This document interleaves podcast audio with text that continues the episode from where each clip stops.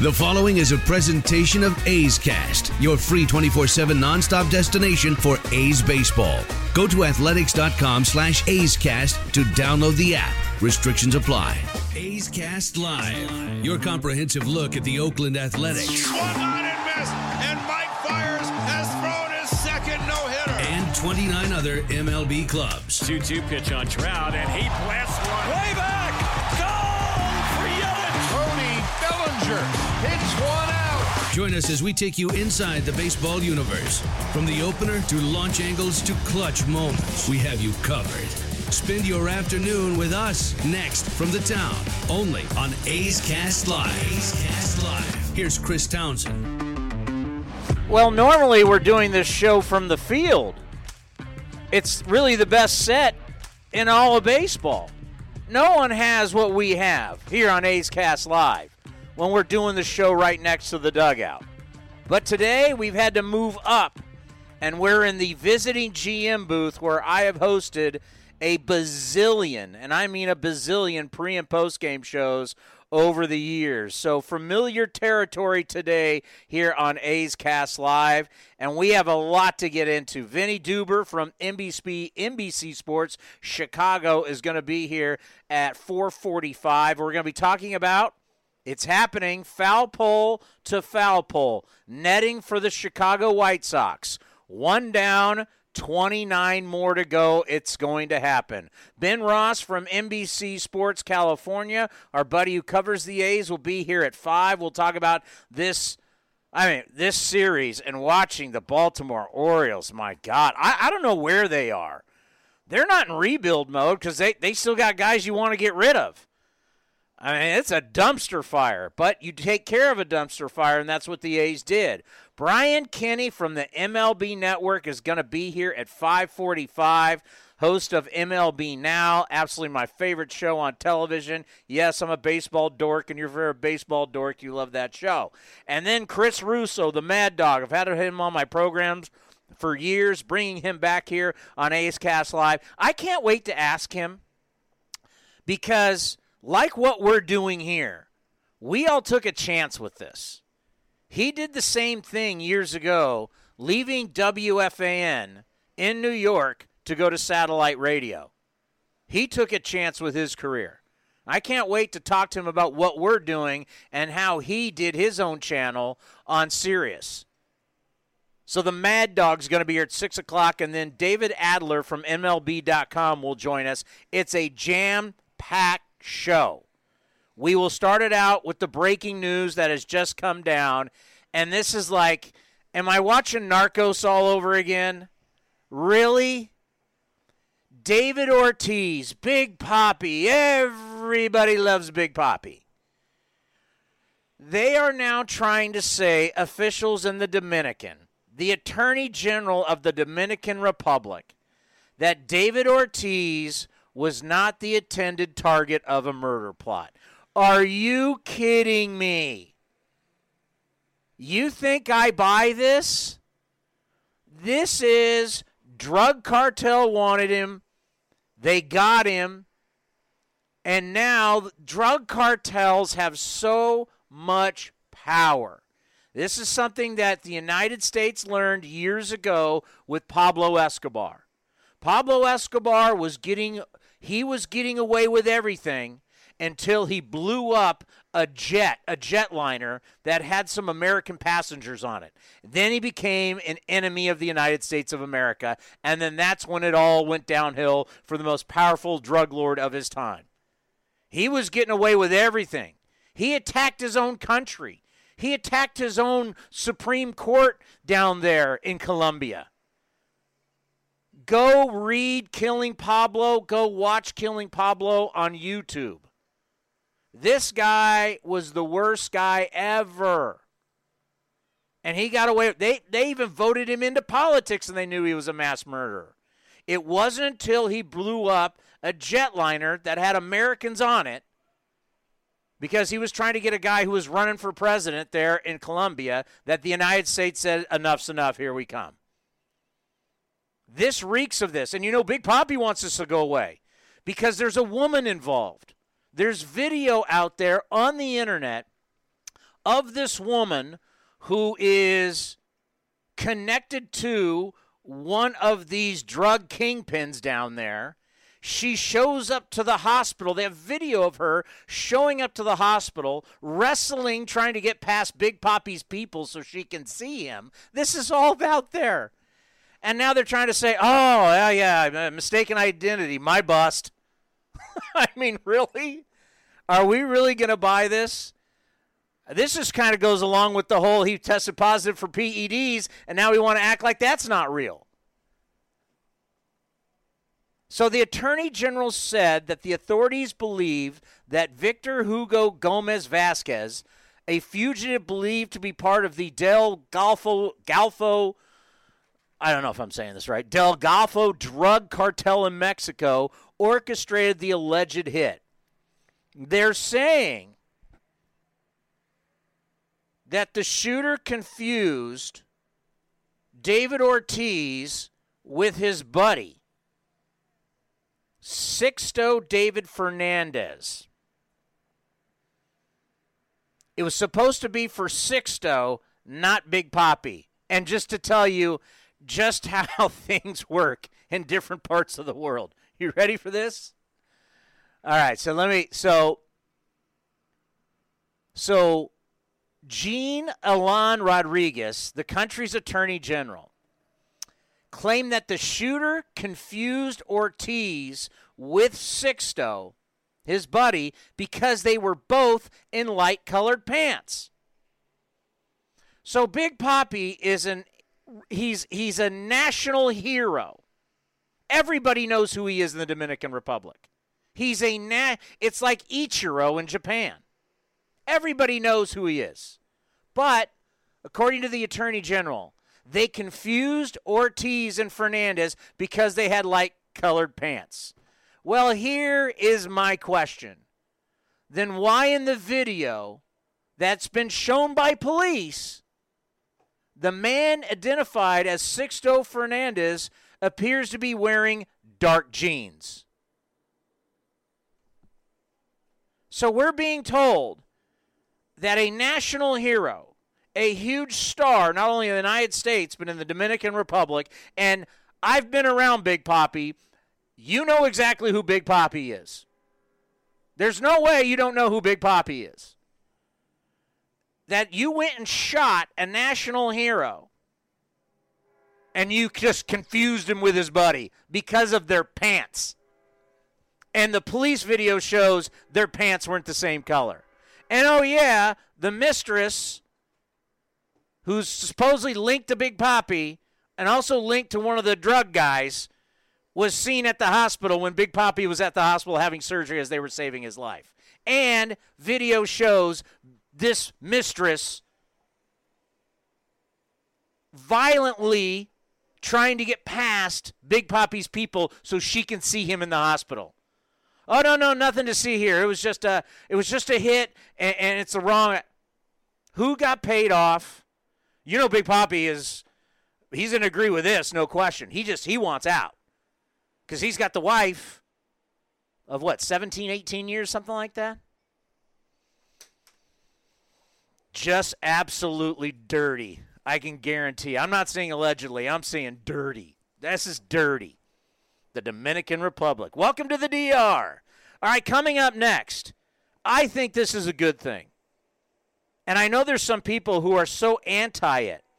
But I think if you go to the Tokyo the Tokyo Dome, which I've been twice, and I've sat in the seats at the Tokyo Dome and watched see watch the game through the nets, and the nets go all the way down to the foul pole, I look back on it and go, you know, I really didn't even notice it after a while. The Chicago White Sox are going to be the first one to jump in the pool. We're going to have netting from foul pole to foul pole at the White Sox ballpark. Is this good for baseball and how's it going to be done? We're going to find out next as we're going to the Windy City right here on A's Cast Live. Want to take home half of the 50 50 pot? This season, you'll have even more opportunities to test out your luck. The Oakland A's Community Fund will host a 50 50 raffle at every home game in 2019. Tickets are sold from gates opening through the last out of the sixth inning, from raffle sellers or at the kiosk at Section 217. The winner will be announced in game and will receive 50% of the jackpot, with the remainder benefiting the Oakland A's Community Fund. Learn more at athletics.com/slash raffle.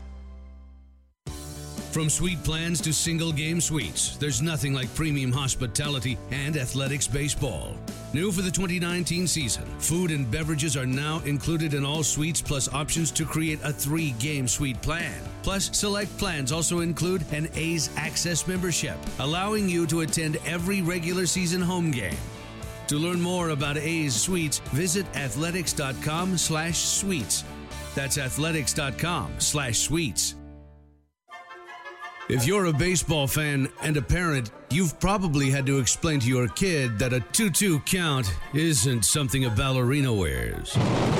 As a parent or even a sibling, you may have also had to explain that a makeup game doesn't involve lipstick or mascara.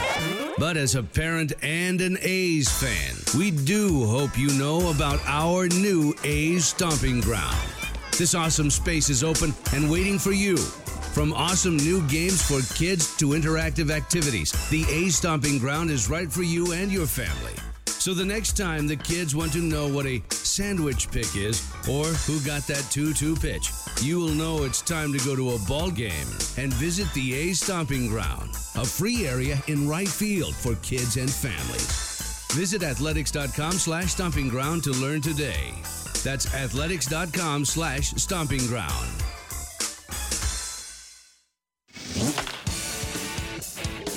Now back to A's Cast Live. Here's Chris Townsend. All right, the Chicago White Sox are going to be making history at Guaranteed Rate Field later this summer. Do we know exactly when they're putting up the nets yet? Well, hopefully, we're going to find out from Vinny Duber from NBC Sports Chicago. As the White Sox are going to be the first team to increase the protection at their ballpark. Obviously, this really stems from the girl that was hit between the Cubs and the Astros game. And if you recall, here on A's Cast Live, we had Geoff Blum on, Blummer, the Cal Bear, our buddy, World Series hero with the White Sox, but now does television for the Astros. He talked about the incident and when the girl got hit by the foul ball, and just talked about how, I mean, you had a stadium. You know, the Cubs are in town. It's a sold out ballpark, and it was, oh my, I mean, it was terrifying. Absolutely terrifying. We've got juiced balls. We've got juiced bats.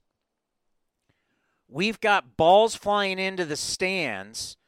Check out StatCast of balls flying in the stands of over 100 miles an hour. You know, and everybody's like, well, get off your cell phone. You should be. You know what? When you get off your cell phone, every ballpark now tries to engage with the fans through their phones. You got players who are cha- trained professionals they're getting hit in the dugout. Balls are flying so fast. They've had to put netting in front of a ton of dugouts in baseball because the ball is so hot going into the dugouts. I think what the Chicago White Sox are doing is fantastic. I've seen it work as we've been in Tokyo. We were in Tokyo earlier this year. We were in Tokyo in 2012, and they have it at the Tokyo Dome, and it works. Vinny Duber from NBC Sports Chicago joins us here on A's Cast Live. Vinny, how are we doing this afternoon? Doing fine. Thank you for having me. Well, let's talk about the netting going up there in Chicago at Guaranteed Rate Field. When the when was the decision made, and how do you think White Sox fans are going to take to it? Uh, we'll see. I mean, I think everybody kind of watching from afar kind of agrees with a lot of the stuff that you were just talking about, which is, you know, this is a no-brainer with how hard those foul balls are going into the stands at this point. People are getting hit. Uh, you know, somebody was hit uh, and had to be taken to the hospital earlier this year at Guaranteed Rate Field. Obviously, there was that uh, incident that uh, Cubs outfielder Albert Almora had down in Houston. Uh, where his foul ball struck that young fan. Uh, so yeah, I think this is kind of being viewed as a no-brainer when you look at it from afar. I'm sure you'll have some people who are, you know, going to bemoan, you know, the change in their sight line and stuff like that. But uh, you know, the the netting was extended by league rule down to the end of the dugouts a little while ago, and, and I haven't heard too many complaints about that. So I think this will probably be uh, in a similar category. Yeah, so uh, we've been very fortunate. Know, the A's are one of the teams that says, "Yeah, we'll travel overseas, we'll travel abroad," and uh, we have twice gone to Tokyo this past year in 2012. And each time, I'll roam around the Tokyo Dome uh, during the game, and I've actually sat down the right field line at the Tokyo Dome. You really, you know, after a while, you don't notice it. It's like sitting behind home plate. It's just you don't notice it. So I, I, hope people in Chicago really embrace it because this is something that really needs to happen throughout Major League Baseball. I, I, I think we're so lucky that more people aren't harmed by these foul balls. Unfortunately, the woman lost her life last year in, in L.A. I mean, when you sit in the stands, Vinny, and a ball's coming in, I don't even care if you have a glove. If it's coming in at, at uh, a, over 100 miles an hour, it's so hard to protect yourself. Yeah, and that's I mean the the players have been so supportive of this idea too. You know, they were asked about it after the the incident down in Houston, uh, and they were asked about it again yesterday. Lucas Giolito, who's the White Sox uh, starting pitcher this evening, you know, said, "I don't care if you're paying full attention and you've got a glove, you know, two or three feet wide. You're not going to catch something that's coming at you at 115 miles an hour. It's not going to help you too much at all." He he mentioned a few weeks ago that these are professional athletes that sit in the dugout who have been around baseball their entire life, and and they're they're the, they're getting hit every once in a while by these foul balls. They're not able to get out of the way. So uh, again, I think everybody's kind of viewing this as a, as a really good decision, a positive decision. Uh, and you know, you, you know, you mentioned are, are there going to be people who are upset if the netting is extended? Probably, but you know, the the people still sit behind home plate. They still pay the most uh, money to sit there than anywhere in the park. So uh, I, I really think this is going to be uh, something that is adopted very well here in Chicago, and I, it wouldn't surprise me to see the league uh, do something similar league wide coming up here soon either. Yes, because I, I think about that, and let's say let's say 28 teams do it, and two don't, and they refuse to do it, and then they have somebody injured by a foul ball. How bad of a look that would be, and boy, what a lawsuit they would have on their hands. Even I, I know what it says on the back of the ticket, but if the rest of Major League Baseball is doing it, and then all of a sudden you don't, I just really think that could be a really bad look for a few teams that don't do it. Yeah, and, and I think that's probably going to be something too that you see is you know these teams that do decide to do it, like the White Sox, extend it down to the foul poles. You're probably going to see good press coming for them, and, and and so I wouldn't be surprised if a lot of other teams try to follow suit and and do something that's going to get them some good press too. And as well, uh, like I've said a few times now, it just kind of seems like a no-brainer at this point. I mean, you know, guys are so focused on exit velocities and hitting the ball really, really hard, so there's an increased uh, you know n- notice of the danger that is posed when you get in front of one of those balls that's traveling uh, over 110 miles an hour. So uh, I think this is something that is uh, evolving probably pretty rapidly, and that's probably for the best. And how about the surprise that is the Chicago White Sox here this year at 35 and 36 on the South Side? How are White Sox feeling about this young team? Yeah, they're loving it. Obviously, they've been asked for uh, for patience for some time now during this rebuilding process, and you're starting to see a lot of bright spots at the major league level that indicate just how bright the future is for this team. You look at a guy like Giolito, who's who's got some of the best numbers of any pitcher in baseball. Uh, Tim Anderson has been uh, a real focal point here in the early going this season too. They've got a great discovery they made on the free agent market in James McCann, who's turned out to be very good offensively for them this season, and a guy who could stick around for the future. And then you still got the guys who are coming up through the minor leagues, guys like Luis Robert, guys like Dylan Cease, who provide a lot of hope for this team in the future, too. Uh, they're going to get Michael Kopech back at the beginning of next year. They should have some of those minor leaguers on the team from opening day starting in 2020. So I'm not sure that this year is the year where we're going to be talking about a White Sox playoff run come September, uh, but it is a very positive thing going on. And of course, I've yet to mention Eloy Jimenez, who hit that monster home run uh, to beat the Cubs here at Wrigley Field last night. Oh, I bet White Sox fans absolutely just love that, right? yes, they were very excited. I mean, I, I think the the best thing you could have seen too was the excitement on Jimenez's face. I mean, there's a guy who was who was signed by the Cubs and thought he would always be playing his big league home games at Wrigley Field. Then he gets traded to the White Sox. And he's in a good situation there for the long term with the future that they've got going. So he's not disappointed about that. But he comes and he's this first game at Wrigley Field as a as a major leaguer, and he does that. It was really an unbelievable moment. You really couldn't script it any better than that. You know, and, and, we talk about this all the time, and Jimenez is having a very good year. We talk about it between the Giants and the A's. They rarely ever trade with each other over the years, Brian Sabean and Billy Beane, and we wonder if that's going to change with Farhan Zaidi as the new new man running baseball operations for the Giants because he used to work for Billy Beane, and they're close. But Jimenez, he it's a great it's a great just way story to tell you why teams don't like to trade if because we have we have four two team markets and teams don't like to trade because if you trade a guy across town and he ends up being great, all of a sudden it comes back to haunt you, and you can think of like Sammy Sosa. I mean, it, it can be it can be rough trading w- with a partner that's in town. Yeah, and I mean it's more media attention than anything else, right? I mean if you if you are the guy who traded that uh, player away, you've got to hear about him every day because you're going to flip on the, the nightly news or, or read the, the paper every day or, or go to the website and you're going to see among coverage of your team coverage of the guy you traded away also. So this was obviously just the first chapter in the uh, in this last night with Jimenez facing the Cubs for the first time. Uh, the White Sox are certainly thrilled with what they got. Obviously, the Cubs were happy to get Quintana kind of stabilize their pitching rotation, but uh, certainly Jimenez and, and Cease as well, who came over on that trade, are expected to be big time contributors for the White Sox uh, for the better part of the next decade. Tell me about Moncada. What, what, what do you think he is going to be long term? As it looks like he's starting to blossom too. Yeah, he's played a really good third base this year, and this is his first season playing that at the major league level after playing second base all of last year. And he made a lot of errors last year at second base, so the expectations weren't necessarily super high for him playing a new position this year. But he's played really well over there defensively. Offensively, he's bounced back. I mean, he struck out 217 times last year. Uh, this year, you know, the strikeouts are still there, but the other numbers are there too, and he's playing a lot better. He's been bothered by a little bit of a back issue here of late, but uh, if he can just kind of be that reliable guy, he's another guy who was a big time return piece in a trade in the Chris Sale trade uh, that sent Chris Sale to Boston. So uh, Moncada is definitely a guy that a lot of spotlight is on, uh, and he's playing well so far this season. It's good for him too that he's got guys like Tim Anderson and Giolito and Jimenez playing well around him also. Let's end on this. Are White Sox fans and the Southsiders happy now that they didn't actually sign Manny Machado?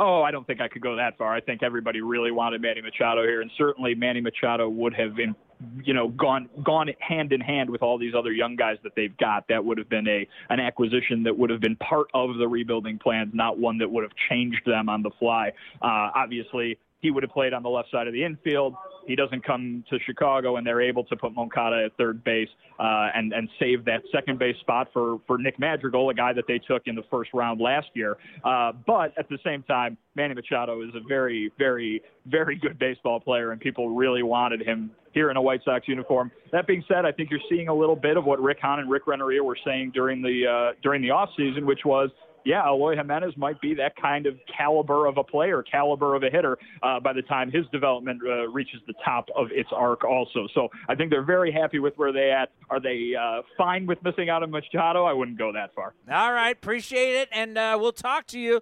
Let's hook up uh, in August when the Athletics are taking on the White Sox. The A's are going to be in Chicago for an entire week. They got three against the Cubs, a day off, and then three against the White Sox. So we'll talk to you in August. Sounds good. Thank you. Vinny Duber from NBC Sports Chicago with us here on A's Cast Live. The reason why I asked that, and you might say, Townsend, that's that's ridiculous. Well, really? Really? Is it really ridiculous? Because let's go to the standings, shall we?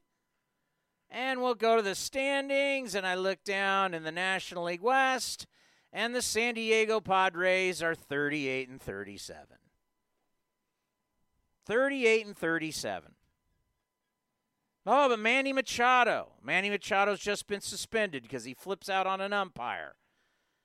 I just those long-term deals, how often do they work? How often do those long te- uh, those long-term deals Look at Miguel Cabrera right now. Look at Albert Pujols. And I know we're saying, yeah, Townie, Townie, they bought him in their prime. Okay. Let's just see long term how much the pot. Will he even finish his career with the San Diego Padres? Remember Alex Rodriguez? They bought him in his prime with the Texas Rangers.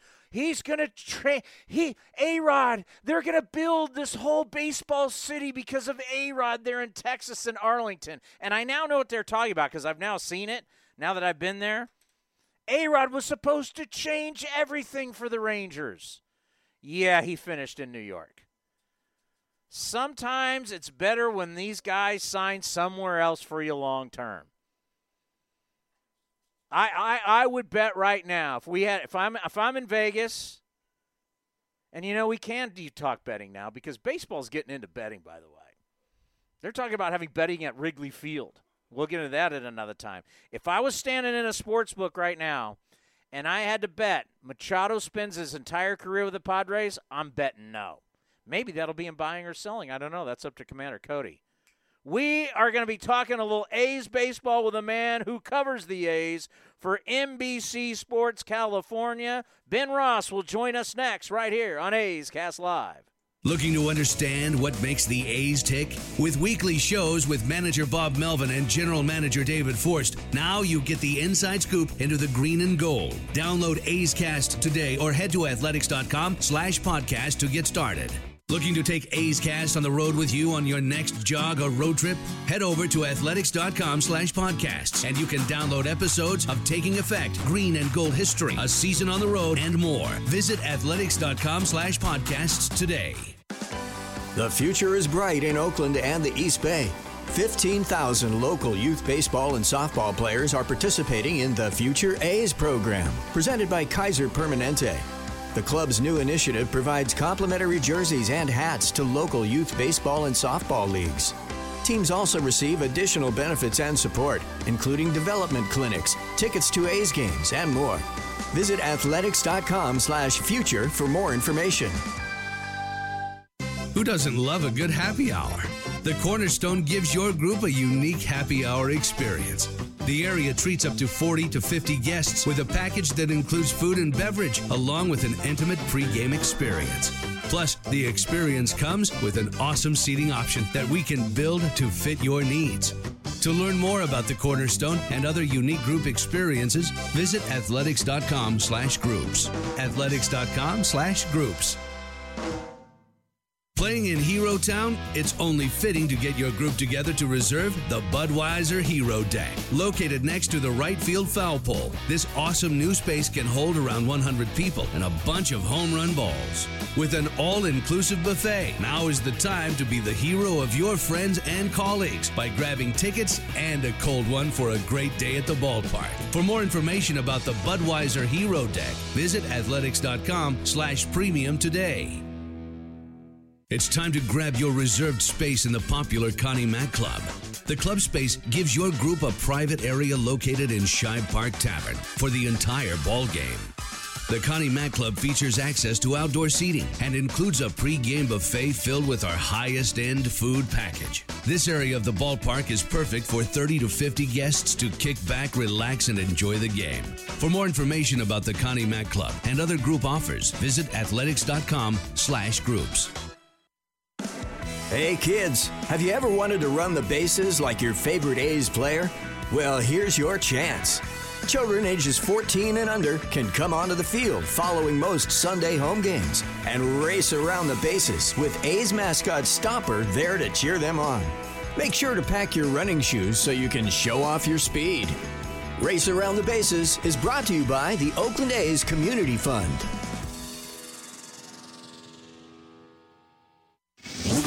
This is A's Cast Live, your comprehensive look at the Oakland Athletics. Swung on and missed, and Mike Fiers has thrown his second no-hitter. And 29 other MLB clubs. 2 2 pitch on Trout, and he blasts one. Way back, gone for Yelich. Cody Bellinger hits one out. Join us as we take you inside the baseball universe. From the opener to launch angles to clutch moments, we have you covered. Spend your afternoon with us next from the town, only on A's Cast Live. A's Cast Live. Here's Chris Townsend. You can follow him on Twitter at Ben Ross Tweets. Follow everything he does covering the athletics, NBC Sports California. And just another Cal guy. We just have Cal people everywhere around here. Can never have too many. We've had Marcus Semien on the show. We've had Mark Canha on the show. Got Bob Melvin. I mean, you guys are like eh, Roxy Bernstein. I mean, you guys are like a disease for God's sake. Don't forget Chris Giles. Chris Giles. You guys just oh my God, Cal this, Cal that. We're the, multiplying. The number one public. Come on, man. I'm so over that. Um, so how are you doing? Doing well. Good to uh, be here for a sweep. I got to tell you, I don't know what the game plan is, and we had the assistant general manager yesterday, Mejdal, Sig Mejdal. He was one of the guys that came over. Mike Elias brought over from. Uh, they're the guys that went from St. Louis to Houston now to Baltimore, and you know they're, they're trying. They're going to try and copy the Houston model, but haven't seen them now twice, and you know occasionally uh, seeing them. I don't know what they're doing because they're not in rebuild mode yet and they got a long way to go. Yeah, I mean, there, there's no question that it, it's not a fun time to be an Orioles fan. It, they're hopefully building towards something, but as you said, I mean, it it seems to be a ways away. They did. I like the draft pick they they just got with Rutschman first overall. It's going to take a few more of those top draft picks, and maybe that's what they're counting on. But it, it's going to be a long process, I think, for these Orioles. Yeah, I think I said the other day and your World Series champion in 2026, exactly. like what he did for the for the Astros. Exactly. But that is a that is a rough model. Obviously, ownership has to has to agree, and there's no guarantee you're going to become like the Houston Astros. And if that doesn't work, you could really be setting yourself up for more than a decade long of just awful baseball. The other issue I see with them is, I mean, when you're a team like that, you, you want to sell off your assets for young prospects and picks.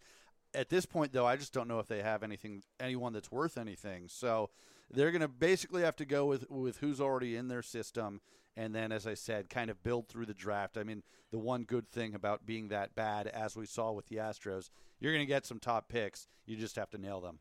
You're going to have to nail them, and the Astros nailed them, and that's one of the reasons why the Astros are where they are, and – you know, we talked to Scott Boras the other day, and Boras talked about, you know, it, it, it's a three prong deal. You know, you have to hit in the draft, you have to hit in free agency. Yeah, you know, there's all these things that you have to hit on, and the Astros have done that. You actually will have a piece coming out with Scott Boras. How was Scott when you interviewed him? Yeah, it was great. Uh, my first time getting a chance to actually talk to him in person. So we will have a, one on one coming out tomorrow on NBC Sports California on our website uh, talked about a wide range of things. He, I mean, he represents some of the the A's best players. Obviously, Matt Chapman is is the big one. Uh, he was here for you know the the first round draft pick Logan Davidson, so we talked about him. We talked about Chapman and a possible extension, um, and then also Sean Manaea is someone else he represents as well as Jurickson Profar. Okay, so I'm interested. I asked him about Chapman, and I don't want to spoil your sure. your, your, piece. Sure. Um, what did he say to you about Chapman? Well, you know, eh, you probably know Scott Boras even a little bit better yeah. than I do, but I asked him about Chapman. It was pretty funny because he kind of he starts to answer the question and then he just went off on a long tangent just about same the, thing, about same the thing. about the Oakland market and yeah. and he starts talking about the Asian markets. I don't know if he got into Japan and Korea do we you. have that? Commander Cody, I, I, you got to hear this. I think he's got the same answer ready to go for that. Do we have it? Okay, so We'll read what he said to you tomorrow. Okay. Okay. This is what he said to us. It's the exact same thing. You know, I, think when you have Matt in an organization, we always do. We listen, obviously, because that's what Matt's instructed me to do. Because um, I work for Matt, and there is. and and in the process of the ownership and the Fisher family and and uh, and Billy and David, obviously, we sit down and talk about it. I think the Oakland the Oakland franchise is one that's it's I think being from Northern California, you can explain to your clients a lot about where, where we're going here. Wow. And this is really going to be a, an excellent base for a major league franchise because uh, we're going to see this Bay Area grow from 9, 10 million people to 13, 14. We're going to see the transition of the city of Oakland. Uh, you know, we're going to see a lot of people that are in the workforce in the 30s and 40s, the, the tech world – corporate uh, dynamic. We're going we're going to see major changes in this area, and coupled with that is the future of Major League Baseball because I think Major League Baseball is going to have a you just have a market in Japan and Korea that is almost an additional you know 180 million people. So you may see as many as five franchises, and then you're going to have this time zone. You're going to have a, a trans-Pacific uh, entity to our game. Um, so I, I, think we're uh, to have franchises in these areas grow up to be what they should be, and that is major components of the league. Um, I think Oakland has all that, and that definition and that evolution, I think this ownership has a vision for, uh, beginning with the stadium. And once players see that that actually is going to happen and that this becomes a destination to stay, uh, then the, the culture of what players think of Oakland is not a three or four year stay, but maybe a career dynamic. Uh, once that is something that is realized and believed uh, with the definition of a base and an ownership uh, commitment to do all that, I think then you're going to see players look at this area and, and this franchise very differently than they did in the past. It's really about a combination. Does that sound familiar? I, I think he memorized that answer because that sounds very familiar. Long story short, let me just tell you what he said there, and it will be in your piece tomorrow, too. Yeah. Show me the ballpark, and then we might be interested in an extension. Yep, that was kind of the translation I took from it as well. And I don't blame him, but the bottom line is okay, you know, and he's from Sacramento, so he and I don't know if he grew up an A's fan or not. A lot of people do in Sacramento. I I could see, you know, I understand it's a business deal. It's like, okay, Matt is already so Matt did it was the interview that I did with him last year where we weren't even go, I, I don't play the attendance game cuz I realize the people and it's the same thing for you and your work with, with NBC Sports California. The people who show up to the ballpark, they listen to my show, they read your articles. We've got them. The people who aren't showing up, they don't listen, so why even talk about them? Right.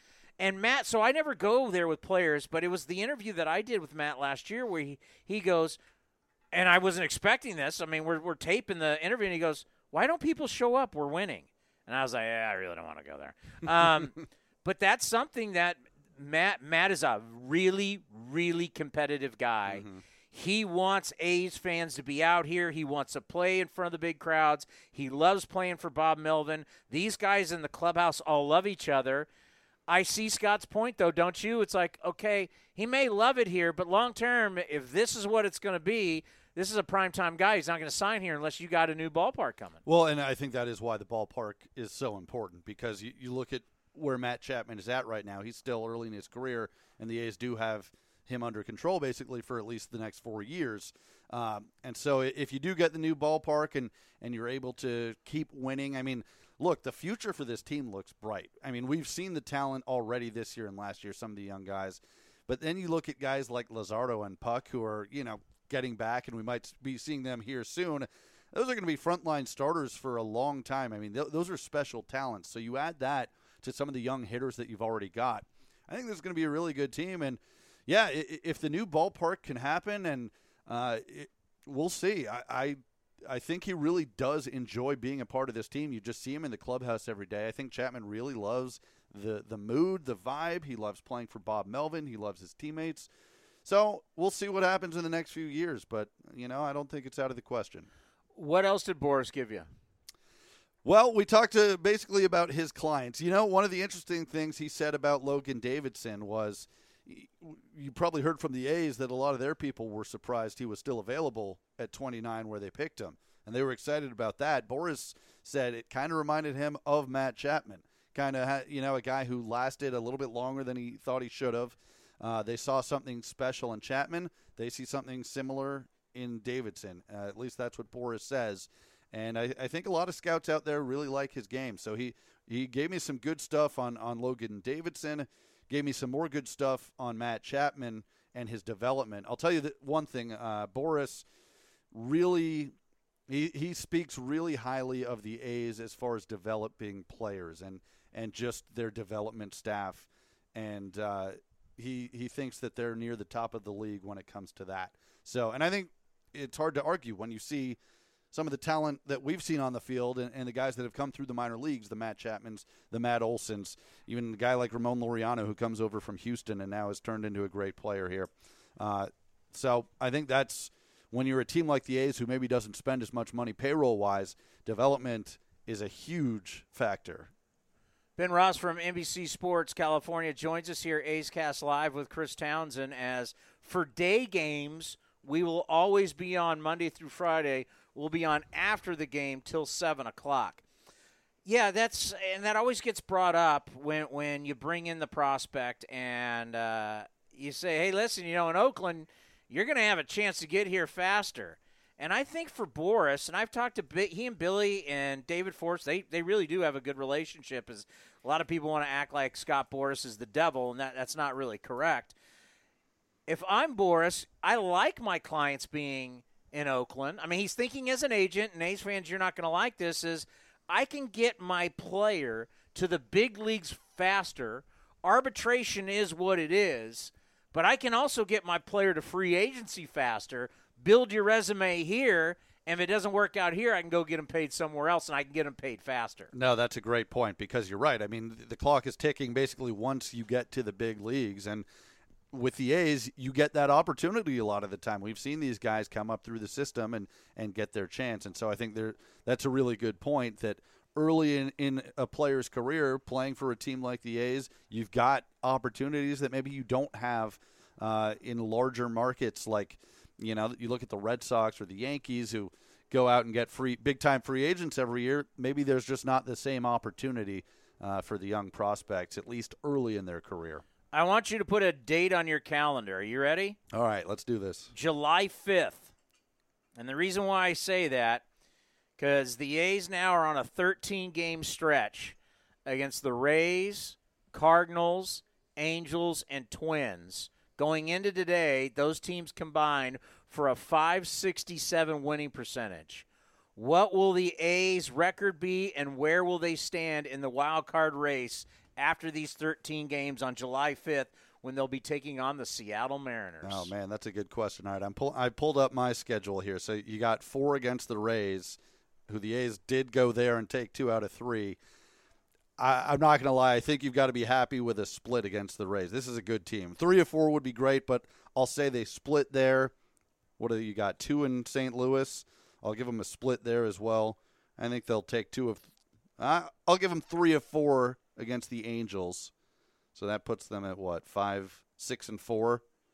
And then I'll say two of three from the Twins. Wow, positive. I'll I be positive it. there. So I'll say eight and five which would put them six games above 500. On Friday, we have David Forst, and we have the David Forst show here on A's Cast Live. I can't wait to ask him because there is this belief with some teams that you don't go for the wild card. Like you're not going to give up your your prime your prime assets to just chase a wild card. Now the A's last year they they acquired some people bullpen help because they knew they were going after the wild card. So that's why I think it this stretch when they come out of it, you know, and David Forst has already said here that you know it's a different year. We don't have the waiver wire process. We can't do like a Mike Fiers deal like last year. You either got to be in or you're not by July 31st. So that that's why this stretch is so huge. Because if you have if you end up after these 13 games and you're back under 500, why would you trade any assets to try and save this team? No, that's a great point. I mean, the one thing I'll say about last year where they did a really good job, that you know, they were able to bring in some big pieces, guys like Fiers and, and in the bullpen, you know, Familia, uh, Rodney and Shawn Kelley. They did it without trading away any of their really top assets. So that that was something that was impressive. And I'm sure they're going to try and do the same thing again if they are in contention for the wild card. But no, you're right. I mean, look, we're almost halfway through the season. The trade deadline is coming up just over a month. And so where we're at in a few weeks is going to be really important. If the A's do kind of struggle and, and go under 500 and find themselves maybe six, seven, eight games out of the wild card, I don't see them being buyers. Potentially, you could see them sell uh, a couple of their older guys to, to contenders. So these next few weeks will probably go a long way in terms of determining what they're going to do at the deadline. And a lot of that will be based on one group and that will be the bullpen. Tell me what you've seen with the bullpen. Man, what a what a strange year for this bullpen. I mean, you look at, at the, the season, obviously, that Blake Treinen had last year, and you knew he wouldn't replicate that. Um, but you know, he's shown signs of kind of getting back on track. Uh, obviously, Lou Trivino has been kind of the big disappointment recently. He got off to a great start this year, and it's it's a little bit confusing to see him struggling like this, just because the stuff, you know, Bob Melvin says it, the stuff is still there. Um, he's got that nasty sinker. He's got great movement on all of his pitches, great velocity. I think it's been a, a location issue mainly for him. Uh, and then the big money guy that they brought in this offseason was Soria. They gave him the two years, fifteen million, and he's having probably one of the one of the worst years of his career, at least to this point. But then on the other hand, you look at Liam Hendriks, and he's been tremendous. And I don't think people. I mean, I think we thought he could be good, but maybe not as dominant as he's been. Petit has been good. Buchter kind of up and down, but I don't know. I, I still feel like this bullpen has potential because it has depth. I mean, if you can get anything close to the Trivino and Treinen you had last year, you add that to Petit, you add that to Hendriks, it can still be a good pen. I mean, look, they've had their issues, but they're still. I think when you look at the numbers, they're still sort of middle of the road. It's not like they've been near the bottom of the league, but we expected more from this pen. Great stuff, my friend. NBC Sports California, and we'll uh, be looking for your Scott Boras, your interview tomorrow. Always interesting when you hook up with a guy that, if there's a Mount Rushmore on people who change who changed the game. I wonder if he'd be on it. Man, he's got to be close. He is a uh, right? he's one of ba- he's one of baseball's more powerful people. I think you gotta you gotta give him that. Babe Ruth would be on there because he essentially saved the game. Yeah. You know, teams are going out of business. He'd show up, they'd sell out, and they'd be able to pay employees and everything. Jackie Robinson. Yeah. Curt Flood. You got a lot of good Scott options. Boras? You got a good lot of good options after that. Bill James. Stop it. Hey, appreciate it. Thank you very much. Hey, anytime. Thanks for having me on. I have a list. I have a list. Here, I'll let you. If you can hear that, can you hear that? I have a list in my hand, and well, it's actually three lists. Where are the A's? Are they on the good part of this list or the bad part of this list? And we'll talk about teams that are either going to be in or they're going to be out on A's Cast Live. Looking to take A's Cast on the road with you on your next jog or road trip? Head over to athletics.com slash podcasts and you can download episodes of Taking Effect, Green and Gold History, A Season on the Road, and more. Visit athletics.com slash podcasts today. Looking for the latest on the A's minor leagues? One of the latest additions to A's Cast is The Farm. A look around the minor leagues with interviews, updates, and profiles on the future A's tearing up the minors. Want to take home half of the 50 50 pot? This season, you'll have even more opportunities to test out your luck. The Oakland A's Community Fund will host a 50 50 raffle at every home game in 2019. Tickets are sold from gates opening through the last out of the sixth inning, from raffle sellers, or at the kiosk at Section 217. The winner will be announced in game and will receive 50% of the jackpot, with the remainder benefiting the Oakland A's Community Fund. Learn more at athletics.com/slash raffle. Chris Townsend for NestBedding.com. If you've been mattress shopping, you know the cost of a memory foam mattress is insane. And what do you know about the company that makes the mattress and the other one that sold it to you? Check out my friends at NestBedding.com, a local company that actually makes the mattress they sell right here in the USA, which means you get a high quality memory foam mattress at half the cost and shipping is always free. I love this company, local business, made in the USA, free shipping. Did I mention their lifetime guarantee? Mattress and bedding needs, go to Nest Want to add to your collection of A's memorabilia but can't make it to the Coliseum? During every weekend home series, the Oakland A's Community Fund will hold a digital silent auction through the MLB Ballpark app. You can bid on rare memorabilia items, including baseballs, jerseys, bats, game used equipment, and autographed items. Proceeds from the silent auction benefit the Oakland A's Community Fund and its initiatives in the community. Download the app at athletics.com slash ballpark app. If you're a baseball fan and a parent, you've probably had to explain to your kid that a 2 2 count isn't something a ballerina wears. As a parent or even a sibling, you may have also had to explain that a makeup game doesn't involve lipstick or mascara.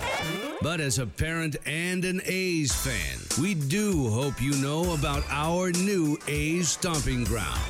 This awesome space is open and waiting for you. From awesome new games for kids to interactive activities, the A Stomping Ground is right for you and your family. So the next time the kids want to know what a sandwich pick is or who got that 2 2 pitch, you will know it's time to go to a ball game and visit the A Stomping Ground, a free area in right field for kids and families. Visit athletics.com slash stomping ground to learn today. That's athletics.com slash stomping ground.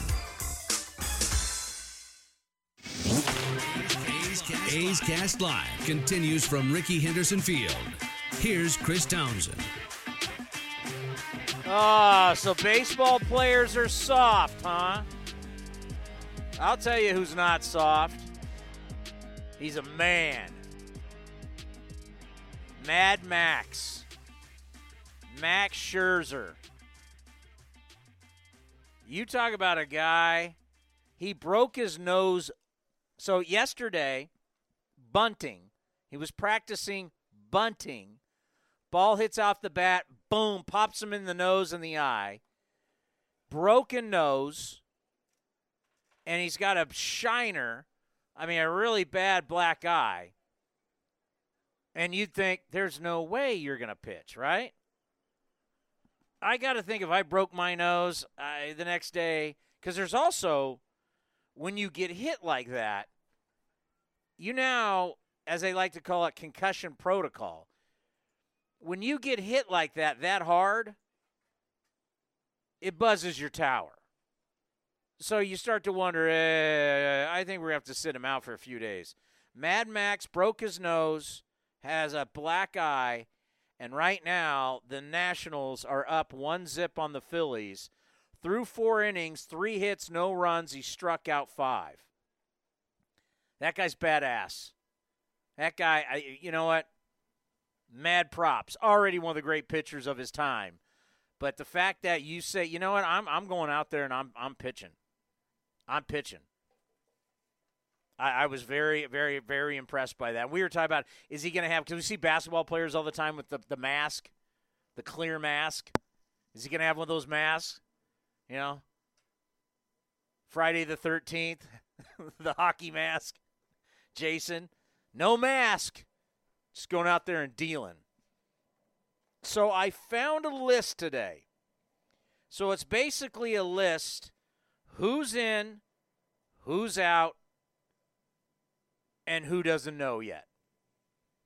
This is not my list. This is from MLB.com.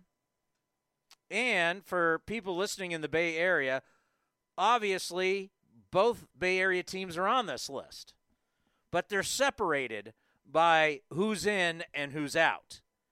Let me give you the teams that they look at because of the July 31st trade deadline, and teams are still in this thing for wild cards.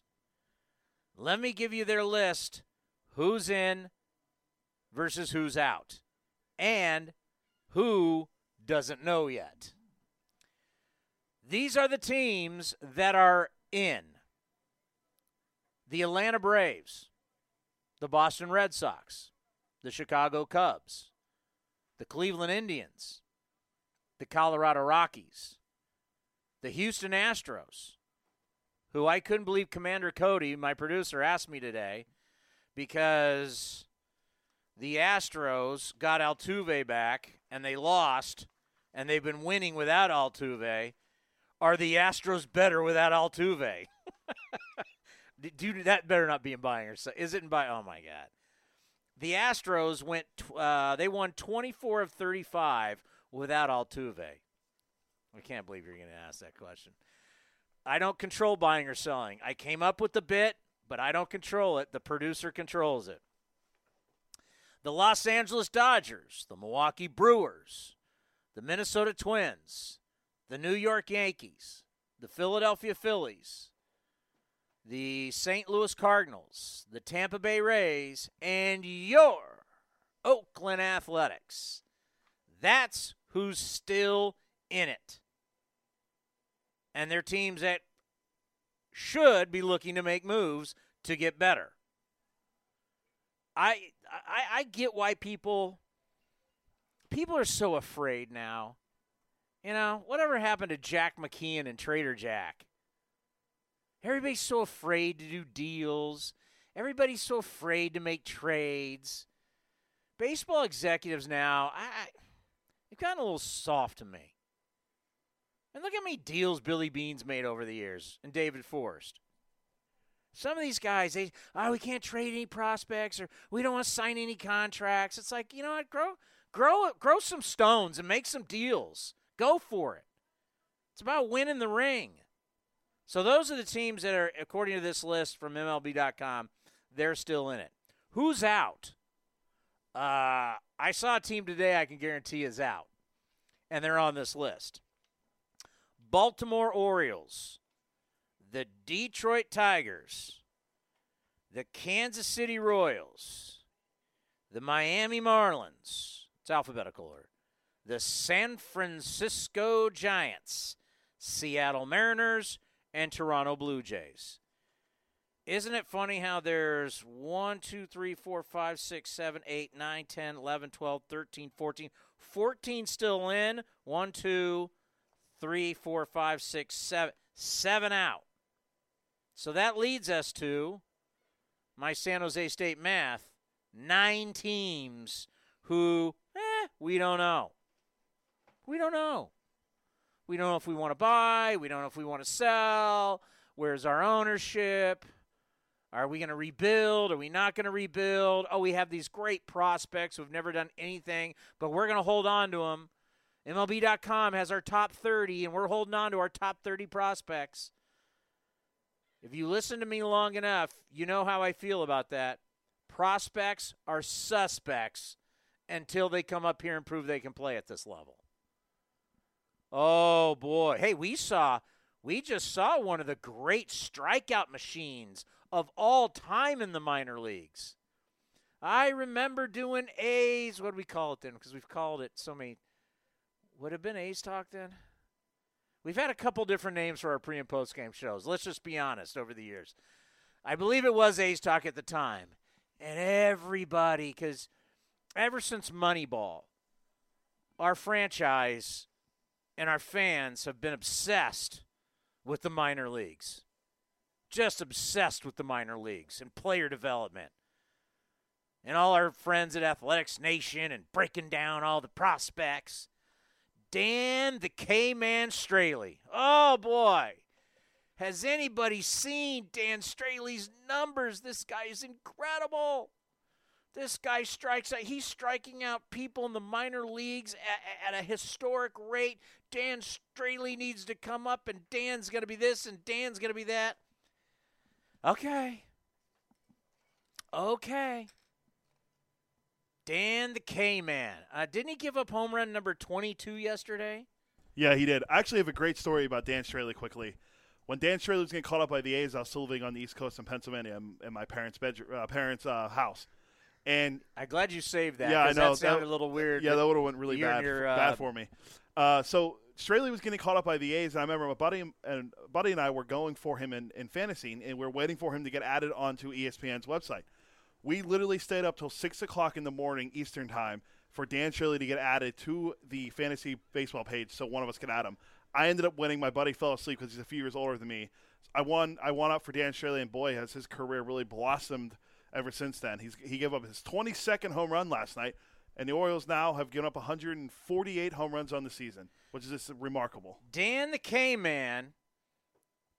I mean, record strikeouts in the minor leagues has led the league in dingers twice.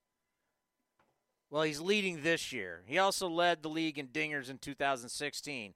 The man who was a strikeout machine for his career 681 Ks in 803 and a third innings, and a career 4.56 ERA.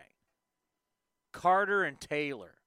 Oh, Townie, we got to call up Carter and Taylor. Look what and Taylor. What look what they're doing in Sacramento. These guys are going to be the greatest home run power hitting guys of all time. Twin Towers. It's it's McGwire and Canseco all over again. All the phone calls I took. Bring up Carter and Taylor, Carter and Taylor. Until you get up here and prove you're a big leaguer, that's the deal. All right, so here are the nine teams that, eh, where are we? Are we in or we out? Number one, alphabetical order the Arizona Diamondbacks. And the big deal here is they want to get out from Zach Greinke's contract. And Arizona is actually two games over 500 right now. But do they want to do they want to add or do they want to subtract?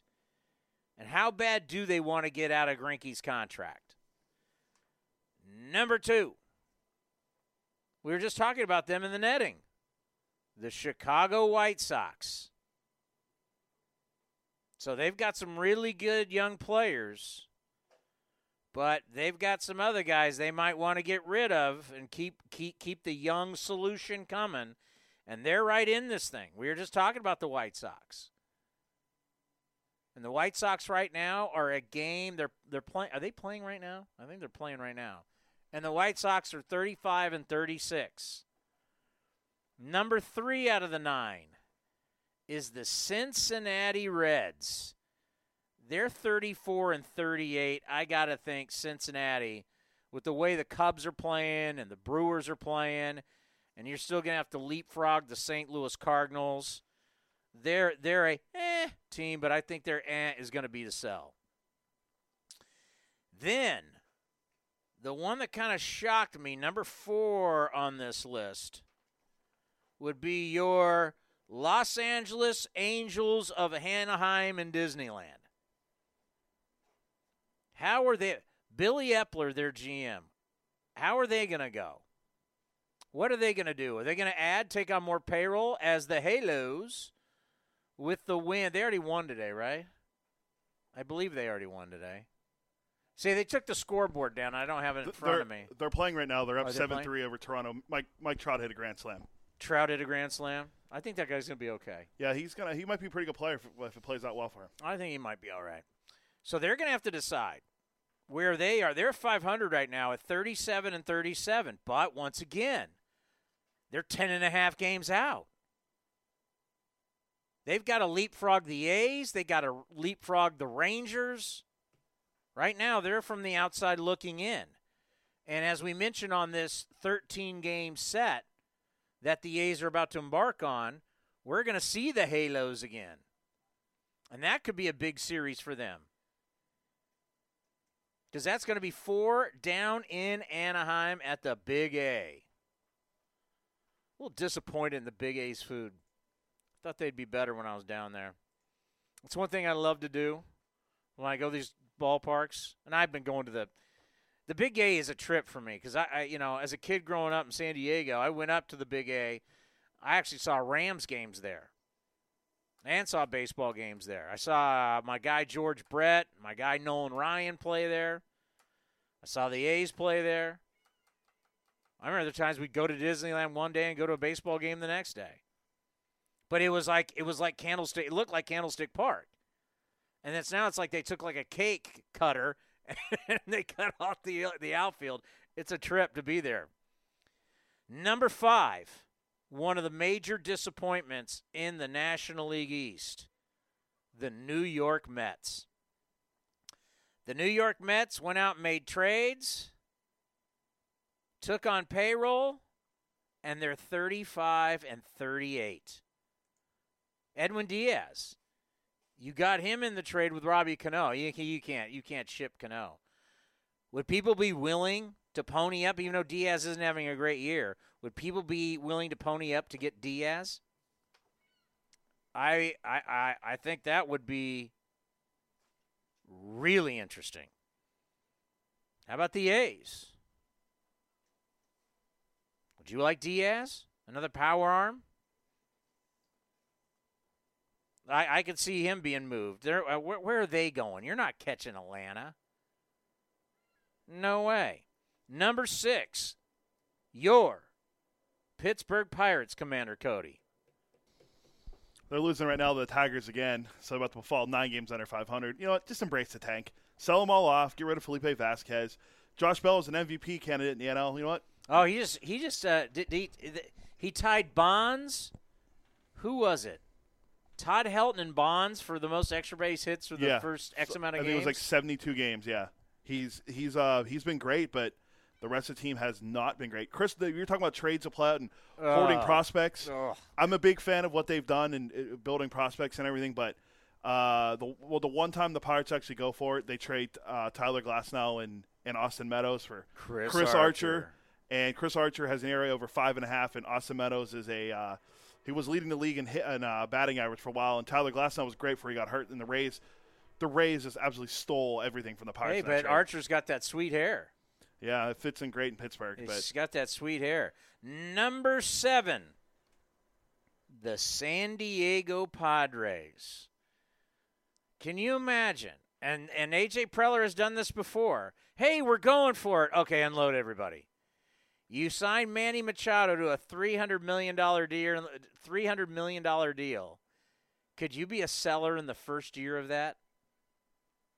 That's why it's like, why would you ever sign in San Diego? They're 38 and 37. Run differential of minus 32. My brother, oh, he was, oh, they're going to go to the playoffs. They're going to take down the Dodgers. I'm like, no, you're not. No, you're not. I've seen this too many times. Padres, number seven. Number eight is the Texas Rangers. And the Rangers want to be in rebuild mode. They really want to be good next year when they go to their new ballpark, but they're 39 and 34. They're having a really good year. They are one truly one of the shockers in Major League Baseball currently losing five nothing to the Indians. Hunter Pence is one like the most amazing story. Guy couldn't make contact last year, and now he's turned himself in, into the comeback player of the year. And number nine should shock nobody. This team might be the biggest underperforming team as they had huge expectations once again as even though they lost Bryce Harper, they brought in a bunch of guys.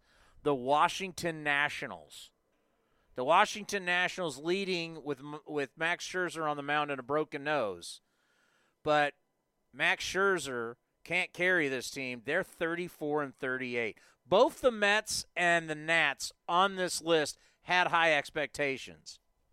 What do they do? Do you try and save a team that's 34 and 38? Isn't it nice to be an A's fan and be on the list of the 14 that are going for it?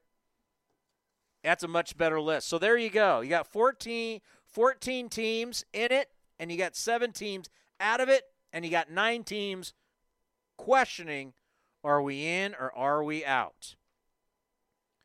Let's ask Brian Kenny. We got a lot to get into with Brian Kenny. My my my producer is obsessed with the opener. And so is Brian Kenny. We will get into the opener and so much more he does an unbelievable job on the MLB network, and he joins us next right here on A's Cast Live. The future is bright in Oakland and the East Bay. 15,000 local youth baseball and softball players are participating in the Future A's program, presented by Kaiser Permanente. The club's new initiative provides complimentary jerseys and hats to local youth baseball and softball leagues. Teams also receive additional benefits and support, including development clinics, tickets to A's games, and more. Visit athletics.com/future for more information. Free parking, free drinks, and maybe even your favorite A's players flying into your lap.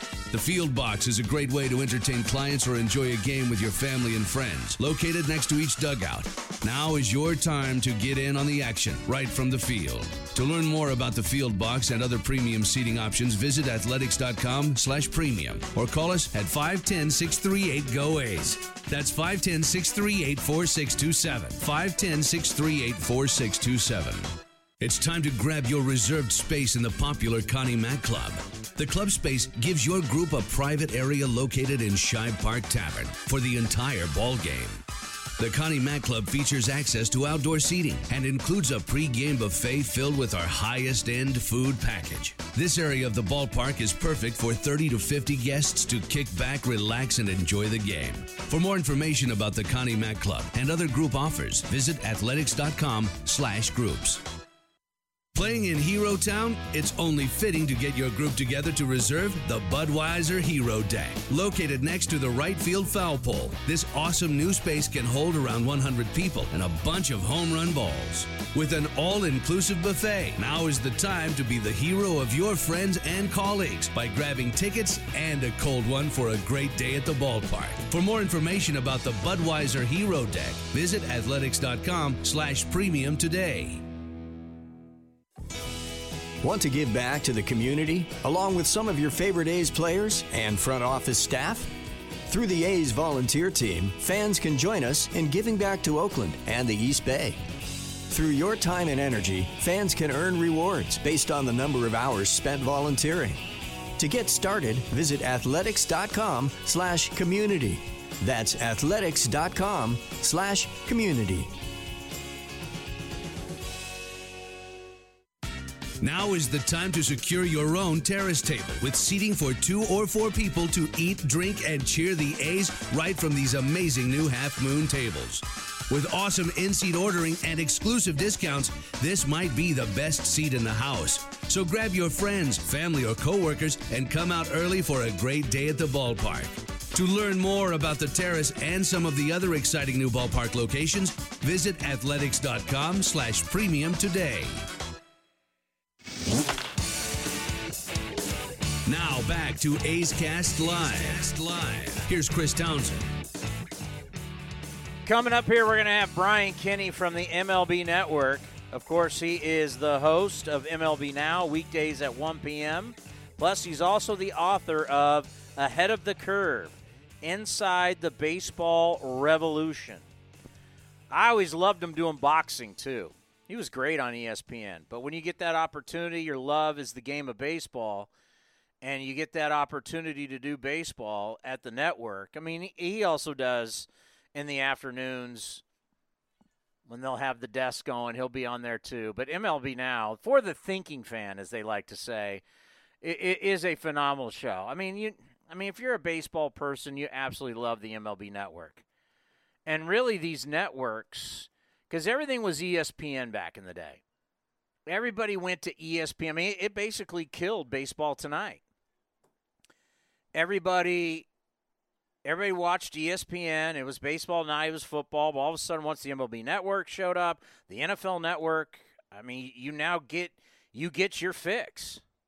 Do we have him? I, Brian Kenny, the host of MLB Now and also the author of Ahead of the Curve Inside the Baseball Revolution. Brian, I have to be honest with you. Your show, I steal more from your show than any show ever in the history of my career. The show for the thinking fan, you're the best thing going on television. All of us baseball fans love it. Excellent. Well, that's it. I'm glad I joined you. See you later. Doesn't get better than that. Thank you. I appreciate that. Oh my god! Well, you got your guys' research staff and all the stuff that you pull out, and we're all into analytics. It, it, it's just great stuff. And I think about what we're doing here, and as you know, the A's, we always like to think that we're ahead of the curve. What we're doing here with TuneIn Radio and the TuneIn app, and we have we now have a 24-hour uh, seven day a week streaming station. We're the only team in baseball allowed to do it. We're really the guinea pig, and it's something you know, like you did, you know, leaving ESPN and going to the MLB Network. It's great to start something new that we'll all look back and go, you know what, the A's did that, and now every team's doing it. Baseball and media, even with DAZN. Uh, you know, DAZN has a baseball package now. I do DAZN boxing, streaming only. You still have to explain it to be uh, to explain what you're doing but you know the next generation is going to be that's the world we live in in talk radio when you cell phones the dreaded cell phone it's just a reality no one even has landlines anymore i still do just the only reason why i have a landline is because it comes with the package that i have so I have a line. I don't. I never use it. It's there. They really, I don't even know why we have it, but we do have a landline. But that just, you know, is one of the problems that you have when you have cell phones. So, do we have you back, Brian? I'm back. Okay, good. no problem. Go ahead. You're talking about uh, DAZN, how you do boxing, and like, we just have a lot of new ways to, to enjoy the sports that we love. Yeah, and it was not that long ago. Cable was new, you know, and I was a part of baseball tonight when that was the best way to watch baseball because you could see several games at once. You couldn't jump in uh, right away. You couldn't jump in live, but you could at least get uh, games that were in progress and get highlights. That was cutting edge at the time. Then MLB Network comes around, and we can jump into games live and go to game to game all throughout. And that's what we do now. So that's the best way to digest baseball. A lot of people watch it on the app. You can choose your games. I I prefer getting it on you know an MLB Tonight sort of uh, way and jump around and get the best parts of game, but also getting some perspective. You know, I like watching games. You know, just you know one game at a time occasionally. But for the most part, I'd like to hear commentary. I want to get things properly set up, put into context, and then the crucial moments of games. And baseball set up to be able to do that. So I, I think MLB Tonight now is state of the art as far as testing baseball. You know, you guys were talking about on your show, and we had one of the co authors on this program from MVP Machine and got to see your interview with Trevor Bauer. And, and, and, talking to people recently, you know, the days of trying to get people to buy in do you buy into analytics or you don't? The bottom line now, like with the Houston Astros, if you're not buying in, you're out of here. Everybody in the organization has to buy in. And once the Astros got that, look how things have just changed for them. I know you fought for it for years, but haven't you really noticed now in baseball? Pretty much all organizations, and even the Orioles we just saw here, you're either in or you're out. Question. I mean, it's it's taken over the game, and it's it's done it at an accelerated pace over the last we were imagine we were having this, you know, Miguel Cabrera MVP debate years ago. That wouldn't happen now, I don't think, anyway. Uh, but you know, we've emerged out of the dark ages, and now um, sabermetrics, which has turned to analytics and something different, as you mentioned, uh, uh, Travis in the book, and you know they're on top of it. Uh, that you know the next wave, this wave right now is very player performance centric. And so players now are turning to all these uh, opportunities, whether it's technological or just having an open mind in uh, accepting the information and using it to their advantage. It's gotten very baseball-y, as I've said, or I used to say scouty. Now it's just very baseball-y. And the players are talking the language, and they're going to lead the way. So, yeah, there's no more – uh, I mean, there's a few players out there from the old days. Adam Jones just this week said, "Wow, the, the Diamondbacks are giving me was myself." So if you're not using, you're at a comp- Do we lose him? I think we lost him. he's so good. He's so good. And he's one of my favorites. I watch him every day yes, if you're not if you're not delving into it, and I, you know, the way I like to put it, it's science. That's the way I like to put it. It's it's science. You're using radar, it's Statcast, it's TrackMan, it's these high tech cameras. No longer is it really math equations. We can still use the math equations, but this is not. They're not going to their players with your weighted runs created plus. No, you're going to a camera, the high speed camera that shows you exactly where your hand is on the baseball, what it looks like when it releases. Now I'm going to tell you once you release the baseball, wh- what is your spin rate? What is your spin frequency? That's where we are in the game. No different. I mean, look at golf. I mean, you look at golf. Golf is where they started TrackMan. And they started doing that. Titleist actually started using TrackMan. If you go back, Titleist, you can go back to like the late 80s and the early 90s, and they were using that to prove that their clubs and their balls that they were selling were better. So it was about selling equipment. And they were doing that in the early 90s, I think in even the late 80s. And then players in golf started to realize, wow, this TrackMan thing really works. So golf has been using a lot of this technology for a long time ago. We have Brian. Brian, I hope your cell phone's back. When you have finished recording. Nope. Reschedule. Got to get him on. That's frustrating. That is frustrating. He's probably there in the offices, and they probably get horrible cell reception. In the does he have a landline? He told me his landline's crappy, so he said to call again. All right, Brian, are you there? Technological uh, disaster. I'm sorry. Um, suddenly it's not work, but here I am. I'm back. Okay, perfect. You know, I was just talking about this, and, and so my brother is is a golf pro in San Diego, and he's telling me, God, we were using TrackMan in the early '90s out at Titleist.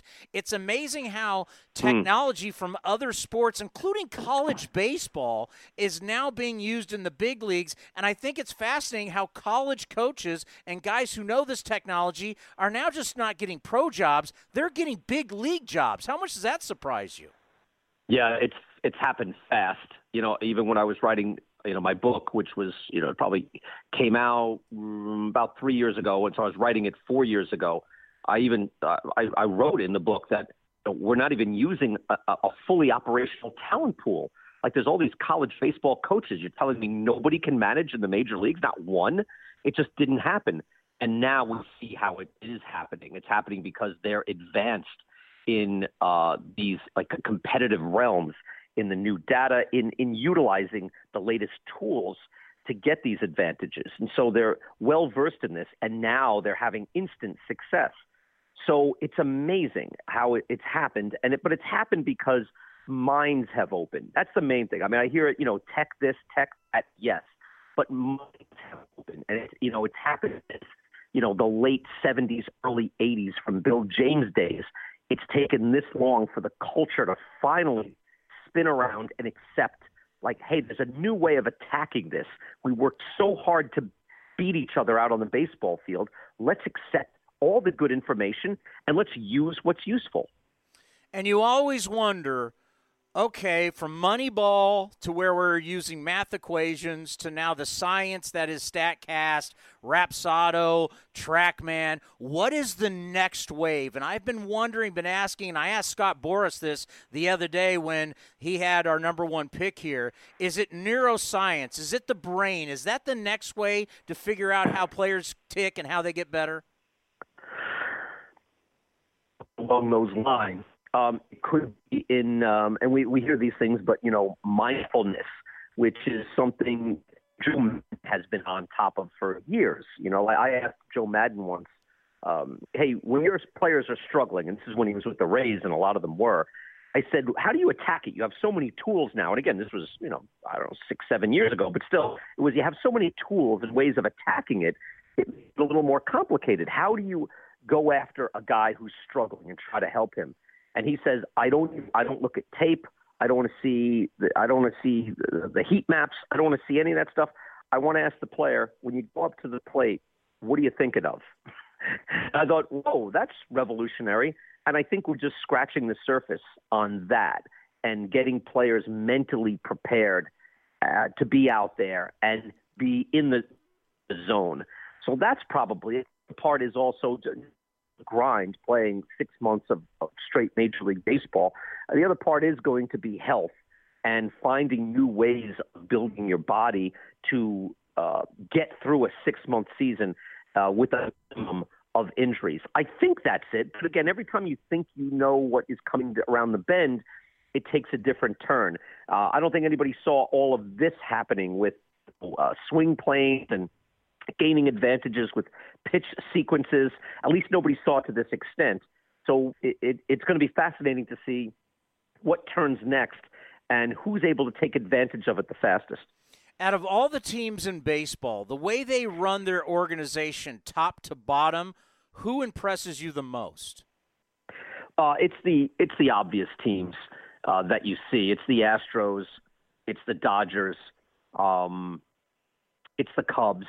Uh, the teams that are utilizing the Yankees as well, Red Sox are still quite good at it. Um, you know, Indians are, are good at it, and the A's obviously are good at it. Um, you know, it's just a matter of how good is your organization, top to bottom. Is everyone pulling in the same direction? And then you, with a whole approach. By the way, the Twins very quickly uh, got on board and, and are now very advanced. But it takes a while to build that infrastructure and be fully equipped, um, go to battle, and little wars along the way. And it could be, you know, a bench player, you know, is uh, you know is able to hit the ball a little bit better. It could be a relief pitcher figures out what he was doing wrong. All these small things, um, or a lot of things. It could be having a different coach or a second pitching coach or baseball ops people being having more conversations with the players on the field, with the coaches on the field, and getting the information there. But those are the top teams. I mean, there's um, you know, there is. I don't know if I mentioned the Indians. Indians belong in there too. But th- there was, as we heard last year, a bunch of players that got traded. Talk about an information gap. So I think you know, at the very top, it is the Astros and Dodgers who are just better built at the moment. It's not that they're smarter or that nobody else is trying, it's that their organizations, their structure is a little better and a little more complete. Let's end on this. It's always interesting when the Rays play the A's because these organizations with the issues with the stadiums. They just they, they just mirror each other so much. But the Yankees, your Yankees just beat up on the Rays there at Yankee Stadium and they, they burned a lot of bullpen. I'm not sure how much opener we're gonna see, but but what is it for you that you like when you see the A's take on the Rays and you know this is all about analytics, we're gonna see openers. What, what do you like about a series between the A's and the Rays? Well, you're right, and I, I should have mentioned the Rays in there too, and I guess I didn't. But they're an obvious pick. They've always been at the vanguard of the revolution, and these are two dynamic organizations. Um, obviously, the A's, you know, through its history, Billy Beane, before that, Sandy Alderson, um, and and even up till now, where they're thinking of ways of getting ahead. They're thinking of uh, of finding players that do something that they like and developing that, of making good trades. Um, and they've been kind of snake bit this year with all the pitch, pitching injuries that they've had. Uh, but to see those teams go after each other is is exciting. Um, and again, they're dynamic on the field. I mean, they have good young players, athletic players on the field. They have some of the top fielders in the game. Obviously, Matt Chapman, uh, Kevin Kiermaier, Tommy Pham. So that's what I think. You know, obviously, you know, we're wonky, so we dig what's happening behind the scenes, and that they're attacking each other uh, from a resource standpoint. But they've put out exciting teams on the field. You know, physical, athletic teams, and to see them just playing each other on the field now is a pleasure. And I noticed that actually from the like the first series watching the Astros play the Rays because I still had in my mind the kind of little sisters of the poor Rays that were last year. And watching them this year immediately I was like wait a second these guys are you know dynamic. They're muscular. They look like a, a different team. Just by making little you know small changes here and there uh, those guys, I know they they don't look great right now. They got beat up by the Yankees. Their pitching didn't look good. Uh, but these guys are ready to rumble. No doubt about it, and I'm not blowing smoke. Your show, I absolutely love the show. DVR it every day. I never miss it. Keep up the great work. We truly appreciate your time, and we'll talk to you soon. Well, thank you. No, I'm honored by that. I, I'm, I really appreciate you saying that, and I'd love to do the show again. And I'll get like a new space age phone. We'll be ready to go. hey, hey, hey, if we're talking analytics and getting better, you got to get a better phone. Yeah, you know what the like the, the old phone that used to dial that used to you know used to have the long phone cord from the kitchen like in your parents' house. I don't know that worked.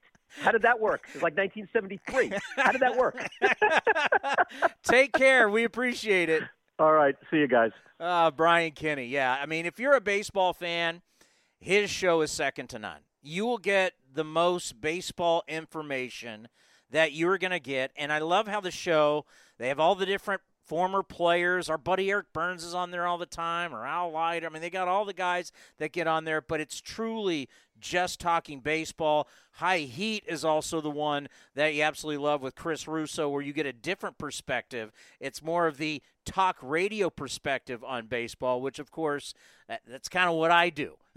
so it's kind of it's kind of my deal, and that's why I love uh, Chris Russo and always having him on our program. And uh, do we have the Mad Dog, Chris? How are we doing? Welcome to uh, A's Cast Live. Hey, good to have you. Uh, good to be with you guys. How you doing today? Things good? What's he, going on? Fill me in. The reason I wanted to have you on is because what I've done in my career is something that you did also. As we were on terrestrial radio, you took that chance to go to satellite and, and, start your own Sirius and start your own and have your own network. We're doing the same thing here as we are we are the only team in baseball allowed to have a 24/7 station on TuneIn. We are the guinea pig. Everybody in Major League Baseball is watching us cuz they know this is the future. So you understand taking that risk. Wow. And we're doing the same thing here with the Oakland A's. Oh, very good. That's a tremendous job. Sort of a uh, all A's, all A's, all the time, almost like being in Green Bay doing a Packers show 24 7. Uh, that's a tremendous job. Listen, in my situation, I knew the owner, uh, Mel Karmazin, very well. Uh, I knew. Um, uh, you know, I, I I was I had done 20 years on on terrestrial, so it was time for a little bit of a change. Uh, you know, Sirius, although they were struggling at that time, they did have Howard Stern. So uh, I knew that, uh, you know, as long as Howard was there, the place was going to have some listeners. So it wasn't quite as dramatic as uh, a lot of folks would like to believe. But what you guys are doing, that's a heck of a job. I was not even aware of that.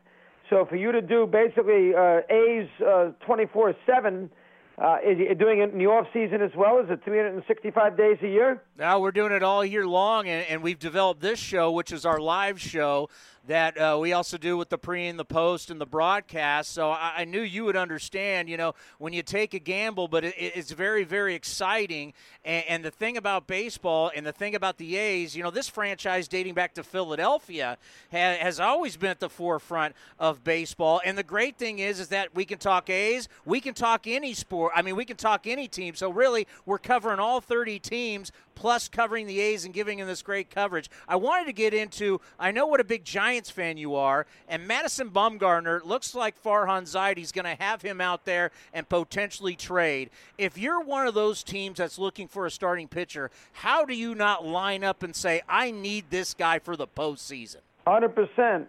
You know, I don't like to see the Giants trade Bumgarner, but I certainly understand they get a long rebuild there.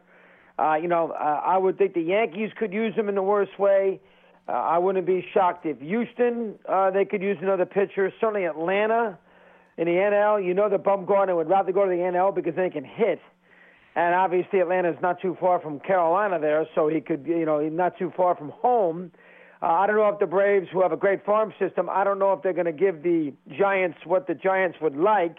The Yankees could give the Giants Frazier, who's a good hitter uh, can't play defense, doesn't really have a place here to play in New York with, you know, Stanton and Judge and Hicks in the outfield. The Yankees can spare Frazier, who just got sent down to the minor leagues uh, when they made the trade for Encarnacion. So uh, there will be enough teams out there who would want Bumgarner, uh, teams that would obviously have a chance to win a championship. I don't know if the Braves feel that they're going to win a championship even with Bumgarner because nobody's better than the Dodgers in the National League. I think the Yankees, with the Red Sox having won a lot of titles, including last year, for this century, I think the Yankees feel desperate this year that they have to win it all. So I could see the Yankees doing something. And again, I do think Bumgarner will waive a no trade. Uh, I would think Yankees right now. I still think because of the fact that there's a want, they need another pitcher, and they have a spare guy that can give the Giants who's good in Frazier. I still make the Yankees the team to beat there as far as Bumgarner is concerned. I really do. Now, obviously, the Yankees, what a year they've had with all the injuries and, and where they are and still standing. I Actually, Encarnacion, the, the Mariners were here when he got traded. I understand for the regular season, but have they become too right-handed for postseason baseball with, you know, so many teams having all these great right-handed relievers? Uh, I'm not worried about the Yankees right-handed. I am a little worried about the Yankees – being a home run oriented team. And you're right, everybody on that Yankee team, except for Didi, is going to basically hit right-handed in big games. I'd be a little worried about the Yankees being a little feast or famine, and you know they will strike out a lot. Stanton will strike out plenty. So will Judge. So will Sanchez. Uh, so I'd be a little worried about the strikeout proportion, and of course a little too much with the homers. I'm, I'm not worried about righty to righty. If the Yankees are swinging the bats well, they're going to hit anybody, with the maybe exception of Verlander in a big game. Um, I listen. The Yankees need another pitcher. Uh, the Yankees will have a formula in the postseason where they will go to a million relievers, as we all know. And there's a chance that when you do that, you're going to find somebody who doesn't have it. I'd be a little worried about Boone making too many moves in that spot. So I mean, I, the Yankees, and of course Houston's very good. So th- this will be a. Ve- I mean, the Yankees this year have to win it. Uh, if they lose in the postseason this year, that's not going to be accepted in New York. Uh, the Yankees need to get to a World Series. If they lose the World Series, I'm sure the Yankee fan will live with it. But the Yankees have to get to a World Series. So uh, a, a lot of pressure on the Yankees. I think it's going to be a very, very interesting American League. I think really the only two teams that can get to a World Series out of the American League are the Yankees and the Astros. I don't think the Twins. I think they're built for the regular season. I don't think the Red Sox are going to go to the postseason. Tampa just got waxed here in New York. They don't beat the Yankees with that punch and Judy lineup. So th- this will be a. Uh, I think this is a Yankee Astro thing, and the thing to keep an eye on is the fact that they could play a best of five series instead of a best of seven series, based on the fact that Minnesota might have the best record, and if that's the case, they would play the wild card winner, which is not going to be the Yankees, which would be Boston and Tampa. So we keep an eye on that. And I know you think maybe the A's, but really Boston or Tampa. You know, we just had the Orioles here, and we had Jim Palmer on the show, and just the disgust in, in his in his face and his voice about where they are, and my and Mike Elias, their general manager, and I'm looking at, you know, what is the plan here? How do you feel as a long-term baseball fan, where you just have so many teams that are are trying to go into this total dumpster fire, revamp. We're going to try and be like the Astros. It's not going to always work out like it's worked out for the Astros. Oh, or the Cubs. Uh, 100% right. But the problem is, if you're the Orioles, what are you supposed to do? You're supposed to go bring in some uh, free agents, moderate free agents, and go out there and then bang your head against the wall and get pounded by the Yankees and the Red Sox. They tried that with Chris Davis. They gave him 161 million dollars. It was the worst signing in the world, and now they got to they can't get rid of him. So the Orioles tried to be competitive. Uh, you know, uh, they brought in Alex Cobb. That was a disaster. They brought in Jimenez. That was a disaster. Davis is an unmitigated disaster. So nobody can pick on the Orioles because they tried to do it, as you just said, to try to maintain some credibility as a franchise, win some games, maybe get a little lucky, and you know go out there and uh, win a postseason series. They lost that terrible game, of course, to the Blue Jays, but they tried it and it wasn't successful. So and when you're in a division with the Yankees and the Red Sox, I cannot blame you if you're going to, you know, wait for another day before you go out there and try to compete with them. So I have no problem with what Baltimore is doing. I uh, Kansas City just won a championship, so you can't kill them. White Sox appear to finally have straightened out a little bit. Tigers, you know, have been a pretty competitive team, so they're going to go in a different direction. I think it's a very tricky spot. I think it's more of an American League problem I think it's also got to do with the fact that these American League teams see how good the Yankees and the Astros are, Red Sox normally, and they think they can't win, even if they try to win and win 90 games, that they're not going to win a championship series against those clubs. The Indians would be case in point. So they're not going to, you know, they're going to go in a different direction. I, it's bad for the sport, but I can't, I, I can't kill the Baltimore Orioles for regrouping. I really can't. We're hitting a record amount of home runs right now and going to hit more than a thousand than last year. Going to set the record. Was talking to Scott Emerson, the pitching coach of the Athletics, and we were talking about is the ball juiced? And then he brought up, hey, is the bat juiced? Is the bat harder? So if we have the harder balls and the harder bats, what's your opinion on all these home runs that are flying out of the yard on a nightly basis? I think, uh, Christopher, it's a combination of about 20 different things. Launch angles – velocity uh, of the pitchers, so the ball travels more, smaller ballparks. I think the ball this year might be a little tighter, so as a result, that will fly too. Uh, I don't know enough about the bats. I'll listen to Scott if he seems to think that's a factor. I think it's a lot of issues. I think this is a cycle thing. I think you'll see baseball try to readjust next year and keep the home runs down a little bit. So I think you'll see them do something specifically, maybe with a what they do in Colorado with the dehumidifier with the balls. I think you'll see something down the road. Uh, but I think it's a combination of about four or five different things that has brought us this home run explosion. And it's too bad. A good case in point the other night. Houston's playing the Reds. Uh, Houston trails by a run in the ninth. Houston gets a leadoff guy on, one of those young kids who's got a lot of speed. Doesn't steal the base. Bregman's up, first pitch pops up. Next guy's up, first pitch, he pops up. Guy's still in first base, and the next kid strikes out. Now, the, can you imagine that? You didn't try to move the runner over. You didn't give the guy a chance to have some st- a stolen base, then move him to third and tie the game up. I mean, the game is, you know, they they don't believe in moving the runners. They don't believe in bunting people over. You know, it's a different game. They believe in hitting the ball out of the ballpark. Is what they believe in. And as a result of that, you're going to have a lot of homers, and you're going to have then you're throwing a bad a, a juice ball, and you're throwing, as Scott said, maybe some juice bats, and you're going to have a lot of you know 11-8 games with a lot of solo homers. That's the way the sport is right now. Yeah, and I, before we get you out of here, I had to get your uh, reaction. We were just talking to Mark Canha yesterday about, and I was with the ball club in Texas when he did his bat flip, and Sampson wasn't happy about it, was barking at him. Then the very next day, we had the Mun- Muncy uh, up against Bumgarner. What's your take on let the kids play in the bat flip? I don't like it. Uh, I understand why baseball is doing it. Uh, I'm going to do the old Chuck Noll argument where you want to be act, you know, the guy who scored a touchdown and danced, act like you've been there before. So uh, I am going to go with that. Uh, baseball is in a tricky spot. They want the kids to go out there and have fun, the Ken Griffey ads, and then they go out there and they have fun, and then the pitcher dances, and then the hitter gets mad, then the hitter looks at a home run ball for three hours, and the pitcher gets mad. Then you got a then you got uh, uh, beaning people and everything else. It really, it, in a lot of ways, it's baseball's fault. They they want this emotion, but these are young kids who are very competitive, who don't like to be shown up when somebody hits a home run or there's somebody is struck out. And as a result of that, you have uh, you know beanball incidences and everything else. Now, beanballs are not bad. You know, it brings attention. They get on ESPN. Baseball needs to become more of a conversational piece in in the, in the sports world, and it isn't. It needs to become more of that. So and the beanballs and the incidences are not so bad, but then they suspend players. So it's a weird catch 22 for the sport. Uh, but they've gone in this direction. They want to appeal, as you know, there's uh, Christopher to the younger fan.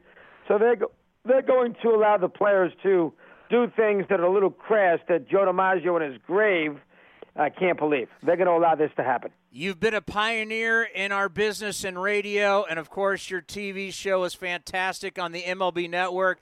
Thank you so much for taking the time. We truly appreciate it. Hey, you know what? Great job on you guys' part. Uh, that's a heck of a job doing this 24 7 uh, every day of the year. give you a lot of credit. Good luck. Thank Good you, Chris. Take care. Okay, buddy. Chris Russo. Yeah, you talk about WFAN and going over to Sirius yeah, he's done real well for himself. And Mike and the Mad Dog, one of what a lot of people would say is the greatest sports radio show to have ever existed. They did a 30 for 30 on it for God's sakes. That's how big it was. And and then have the energy to also do a show cuz he covers all sports. You know, that's kind of been one, the one thing for me that has been really refreshing. I haven't really talked about me as a good host always does, you always bring it back to you. I really haven't talked about me leaving 95-7 the game. I don't know why. I just I was really kind of burned out on talk radio. I, I you know, I've been in, in talk radio since basically 96, 97. It's kind of a long time. And after a while, as you get older, and I remember Gary Radnich at KNBR. I did a morning show with him for years, and Gary used to always tell me, at some point in your in your life as you get older because i had just gotten married i started working with gary before i got married and then i got married and then he always said listen you may think that every single sport matters and that all you care about is sports. But once you get married and once you have kids and once you have a mortgage and once you start having all that kind of stuff, your life's going to change and your perspective and your wants and your needs and your cares are going to change. And Uncle Gary was right. As I've gotten older, there's things I care about and things that I don't. And I found myself doing talk radio that I was talking about stuff that I didn't care about. I'd act like I cared about it, but I didn't care about it. And that's what this job allowed me to do was to get away from the daily oh my god, I got to come up with a topic and just try and get people to call in. I got to interview a guest that I don't care about just cuz I got to do these 4 hours. 4 hours solo where you're talking for 52 Now, it's not digging ditches, I get it, but it was 4 hours I mean, literally talking 52 minutes an hour. And that's where I, I, I, I thank Matt Pearl and I thank Chris Giles and David Kaval and everybody who decided to bring me on with the A's that that I could at at the point of my career I could make a change and just do what I want. And so the fact that I can work for the A's, the organization that I love, talk about the A's, have a show that I can talk about baseball, where we can bring you some of the best. I mean, we haven't been doing this as long, and look at the guest list. It's been incredible. And to be around the games, and the fact that they're allowing me to still work for the Raiders, and I can still work in the NFL because I love the NFL. These are the two sports I love baseball and football. And now I can only concentrate on what I love Oh, hey, let's talk about the NBA offseason. Eh, don't have to worry about it. The NHL draft. Eh, don't have to worry about it. But that's the thing about Chris Russo is he still has to do the full-on talk show and then be up on everything baseball, which is not easy to do. But this is what's fun is talking to these guys. These are these are the big players in our game. And the way Chris Russo goes after it is far different than Brian Kenny. Russo is not, he's not totally into the analytics, which I understand. But it is where the sport is going. It's where all sports are going. I mean, that's I mean that's that that's that that's just the that's the reality. And, and think about data is something that drives every corporation. We just don't like it because, for some people, you don't like it because it's in sports. But you got to think the biggest, fastest growing companies, everything's about data. You look at Amazon, you look at Google, you look at Apple, so and so. I mean, you can talk Ford, you can talk Chevy, you can talk GM.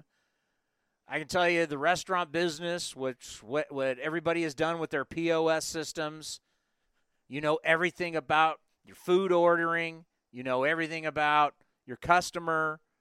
POS systems have changed from cash registers. It's just everybody, every business is using some type of data, some type of technology to make your business more efficient and to help you make more money. Everybody is doing that. All righty, what do we still have to go here? David Adler is going to join us coming up here at 6:30 from MLB.com. He always comes up with a bunch of great notes, and you know that that's uh, the whole thing about the juice ball. That that is something that's going to be addressed here at some point. I also liked what what he said about Madison Bumgarner because because I'm the same way. I actually kicked it around today with the great Mickey Morabito. Mickey and I basically sit in the same box and watch the game together. Mickey's in and out all the time. Could we finally, and Will Smith is there from the Giants, could we finally see a, a significant trade between the Giants and the A's? Now, we are going to have David Forst Friday at 415 on the program. What is today? Wednesday? Today's when I'm losing track. You know what? It's bad when you start losing track of days. That's when you know you might work too much. But that'll be something that we can point blank ask David Forst. And I believe David always gives an honest answer. That's one thing. David is a pretty honest guy. And what is, what is the possibility that we could actually start to see the frost melt and actually potentially start seeing deals between the Giants and the A's. Farhan has said,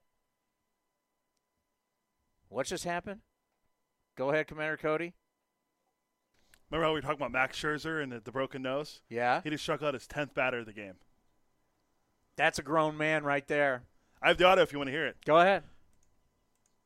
24,220. Waiting to see if Scherzer can strike out three in a row after the leadoff double. With a look of determination, he takes in the sign. It's one and two. The pause. Here's the pitch. Swing and a miss on a slider. Max Scherzer with a broken nose has struck out 10 Philadelphia Phillies over seven shutout innings. 88th career double digit strikeout game, six this year. He is worth every penny and more, and these fans love it. Credit 1067, the fan in Washington, D.C. Scherzer, 10 strikeouts with the broken nose, the black eye. You saw the image. Yeah. There's a video out on Twitter of him striking the guy out. He's just fist pumping like he's pumped up. As you heard, three strikeouts after you know after the double. So, uh, and they're up one nothing in the bottom of the seventh. So, what an incredible performance by Max Scherzer. That's a bad man. Three times Cy Young Award winner, six time All Star, four times he's led the league in wins, three time National League strikeout leader. He has pitched two no hitters. He's pitched two immaculate innings. Tied MLB record for strikeouts with 20 in a nine inning game. Tied MLB record for 250 strikeouts in five straight seasons. Max Scherzer, when it's all said and done, will have a plaque in Cooperstown. He's 34 years old. He will get to 200 wins. And it's a great example and as CC Sabathia today, and we got to honor CC, the kid from Vallejo, not a kid anymore. But CC got to 250. Today with the win against the Rays, that's career win number 250. He's hanging it up after this year. He will get into the Baseball Hall of Fame. The days of you got to have 300 wins, no one's getting to 300 wins. Probably the only guy that's going to have a chance, and he's got a long way to go, is Verlander. But Verlander says he wants to pitch for a long time. What I don't get about that is this he's going to want to pitch for a long time, but yet he demands a lot of money. So at some point, if Verlander's going to get into the 280s, 290s, and victories, there's no way he's going to be the same guy. So if Verlander is out there on guile and he's winning 10 games a year or whatever, you're not paying him 30 something million a year. Is he going to be willing to some point say, I'm not going to be paid to be a premier pitcher when he's because he just turned 36. So when he's 42 years old and he's trying to get to 300 wins, he may have to bounce around to a couple teams. Think of Tom Seaver. When Tom Seaver won his 300th game with the White Sox, Tom Terrific wasn't dropping that back knee throwing 96 anymore, right? We've seen a lot of the guys who get to 300, they don't have the same stuff that got them there when they get to the finish line. But they can still. Randy Johnson. Randy Johnson wasn't blowing 98 when he won his 300th game with the Giants. He wasn't the same guy. He could still get some wins. Are you going to be like Randy Johnson wasn't getting paid as a premier guy anymore when he won 300? Can Verlander accept that to get to 300? I'm betting no. I'm betting he won't get to 300. First ballot Hall of Famer, no question. Scherzer, same way. Look at Pedro Martinez. Pedro Martinez won. Off the top of my head, I'm going to say Pedro won something like 215. How close am I? Pretty close. 219 career wins. So he won 219. So people looked at Pedro Martinez and said, this guy's career was incredible. This guy was dominant. He was the best pitcher of the game. Look, look, look at his numbers in the steroid era. Look at his numbers compared to the league average. Not even close. Pedro, first ballot Hall of Famer? Yes. So it's guys like that that are showing us that you don't have to win 300 games to get in the Hall of Fame. Scherzer won't. Because Scherzer going into tonight, what's uh, the, what's the score of this game? It was uh, one nothing Nats when I last. Okay, you don't know. I mean, the bullpen could give it up, and that bullpen for the Nationals has been gross. Historically, historically bad. He's got 164 wins at 34 years old. There's no chance he gets to 300. But Scherzer is a Hall of Famer, no question. Verlander, CC Sabathia, no question, Hall of Famer. And they actually have compared CC to Mad Bum about how CC went to the Brewers and left, you know, got traded from the tribe, and then he, I mean, it was pitching on three days rest. It was heroic what he did. Could Bumgarner be that guy? All right, coming up next, we'll delve into some serious numbers. We're going to have David Adler from MLB.com will join us right here on A's Cast Live. Want to add to your collection of A's memorabilia but can't make it to the Coliseum?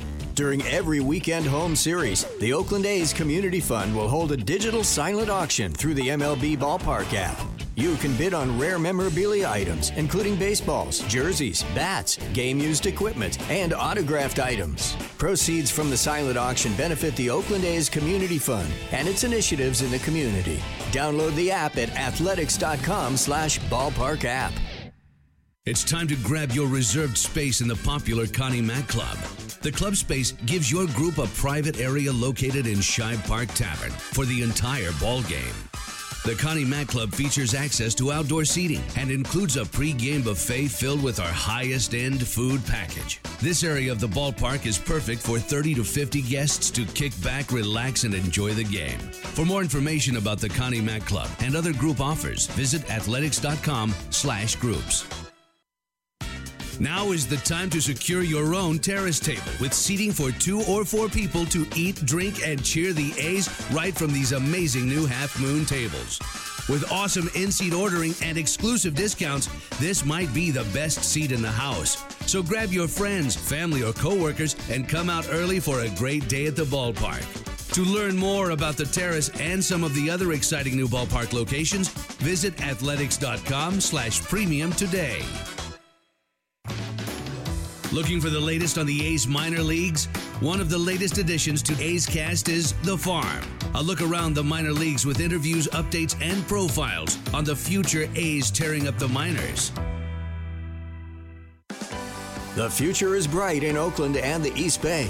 15,000 local youth baseball and softball players are participating in the Future A's program, presented by Kaiser Permanente.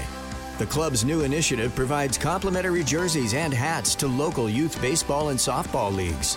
Teams also receive additional benefits and support, including development clinics, tickets to A's games, and more. Visit athletics.com/future for more information. If you're a baseball fan and a parent, you've probably had to explain to your kid that a 2 2 count isn't something a ballerina wears. As a parent or even a sibling, you may have also had to explain that a makeup game doesn't involve lipstick or mascara. But as a parent and an A's fan, we do hope you know about our new A's Stomping Ground. This awesome space is open and waiting for you. From awesome new games for kids to interactive activities, the A's Stomping Ground is right for you and your family.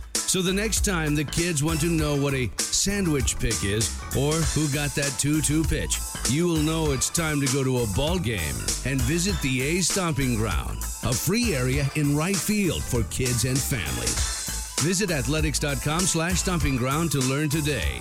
That's athletics.com slash stomping ground. Looking to understand what makes the A's tick? With weekly shows with manager Bob Melvin and general manager David Forst, now you get the inside scoop into the green and gold. Download A's Cast today or head to athletics.com slash podcast to get started. Hey kids, have you ever wanted to run the bases like your favorite A's player? Well, here's your chance.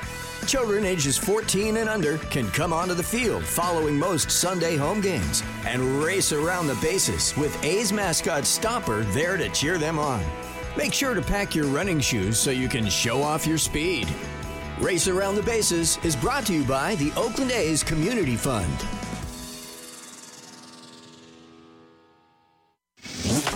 Now back to A's Cast Live, broadcasting from the town.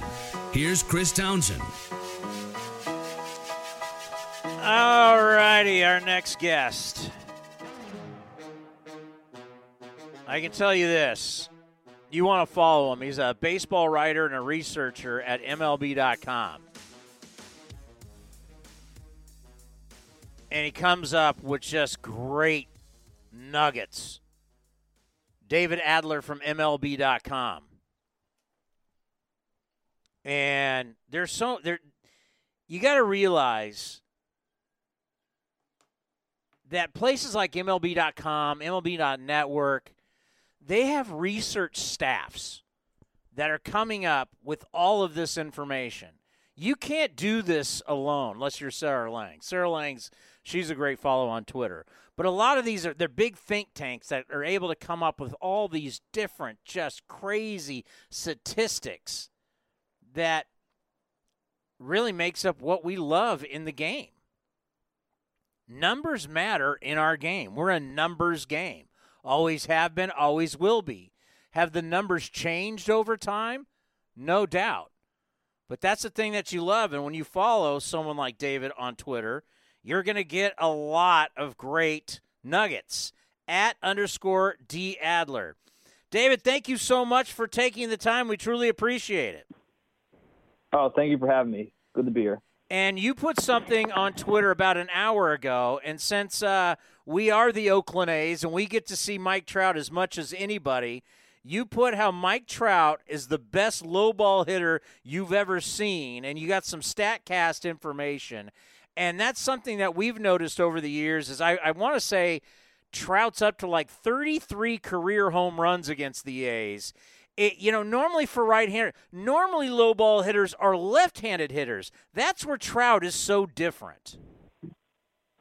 Right, and I mean when you when you look at his swing, it's kind of you you can kind of tell why he's such a great low ball hitter. I mean that swing is just, the swing path is just so dangerous on that pitch, like that little bit of an uppercut. I mean, it's just like such easy easy power there. I mean I think I don't have this number handy, but uh, if you if you go back and look at his his slugging uh, which is in like the lower third of the strike zone or below. It's it's one of the highest, uh, you know, of any hitter. You know, it since that's been been tracked. Like there's like like him and Yoenis Cespedes has been really good against those pitches. So I mean, but as as you can see today, he had a, he can hit the high pitch too. He had a 90 94 mile an hour fastball up in the zone, crushed it, 111.3 miles an hour. So got good. Yeah, I, th- I think he's going to work out. yeah.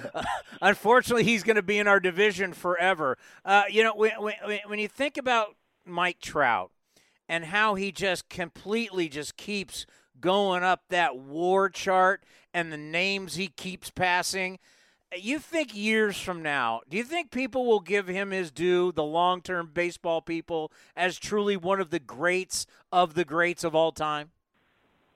Oh yeah, for sure. I mean, because at the end of his career, he's. I mean, like yeah, war is kind of polarizing. Like a lot of you know, old school people don't like to use it. I mean, even even I don't like to use it for everything. I I, I only use war as kind of like a you know a general kind of guideline for how you know how. Like you don't want to you don't want to say like oh someone has is a few more war than somebody else so that guy's definitely better. I mean, of course you got to watch the games, but here's the thing: like the more you watch Mike Trout, the more you appreciate how great he is.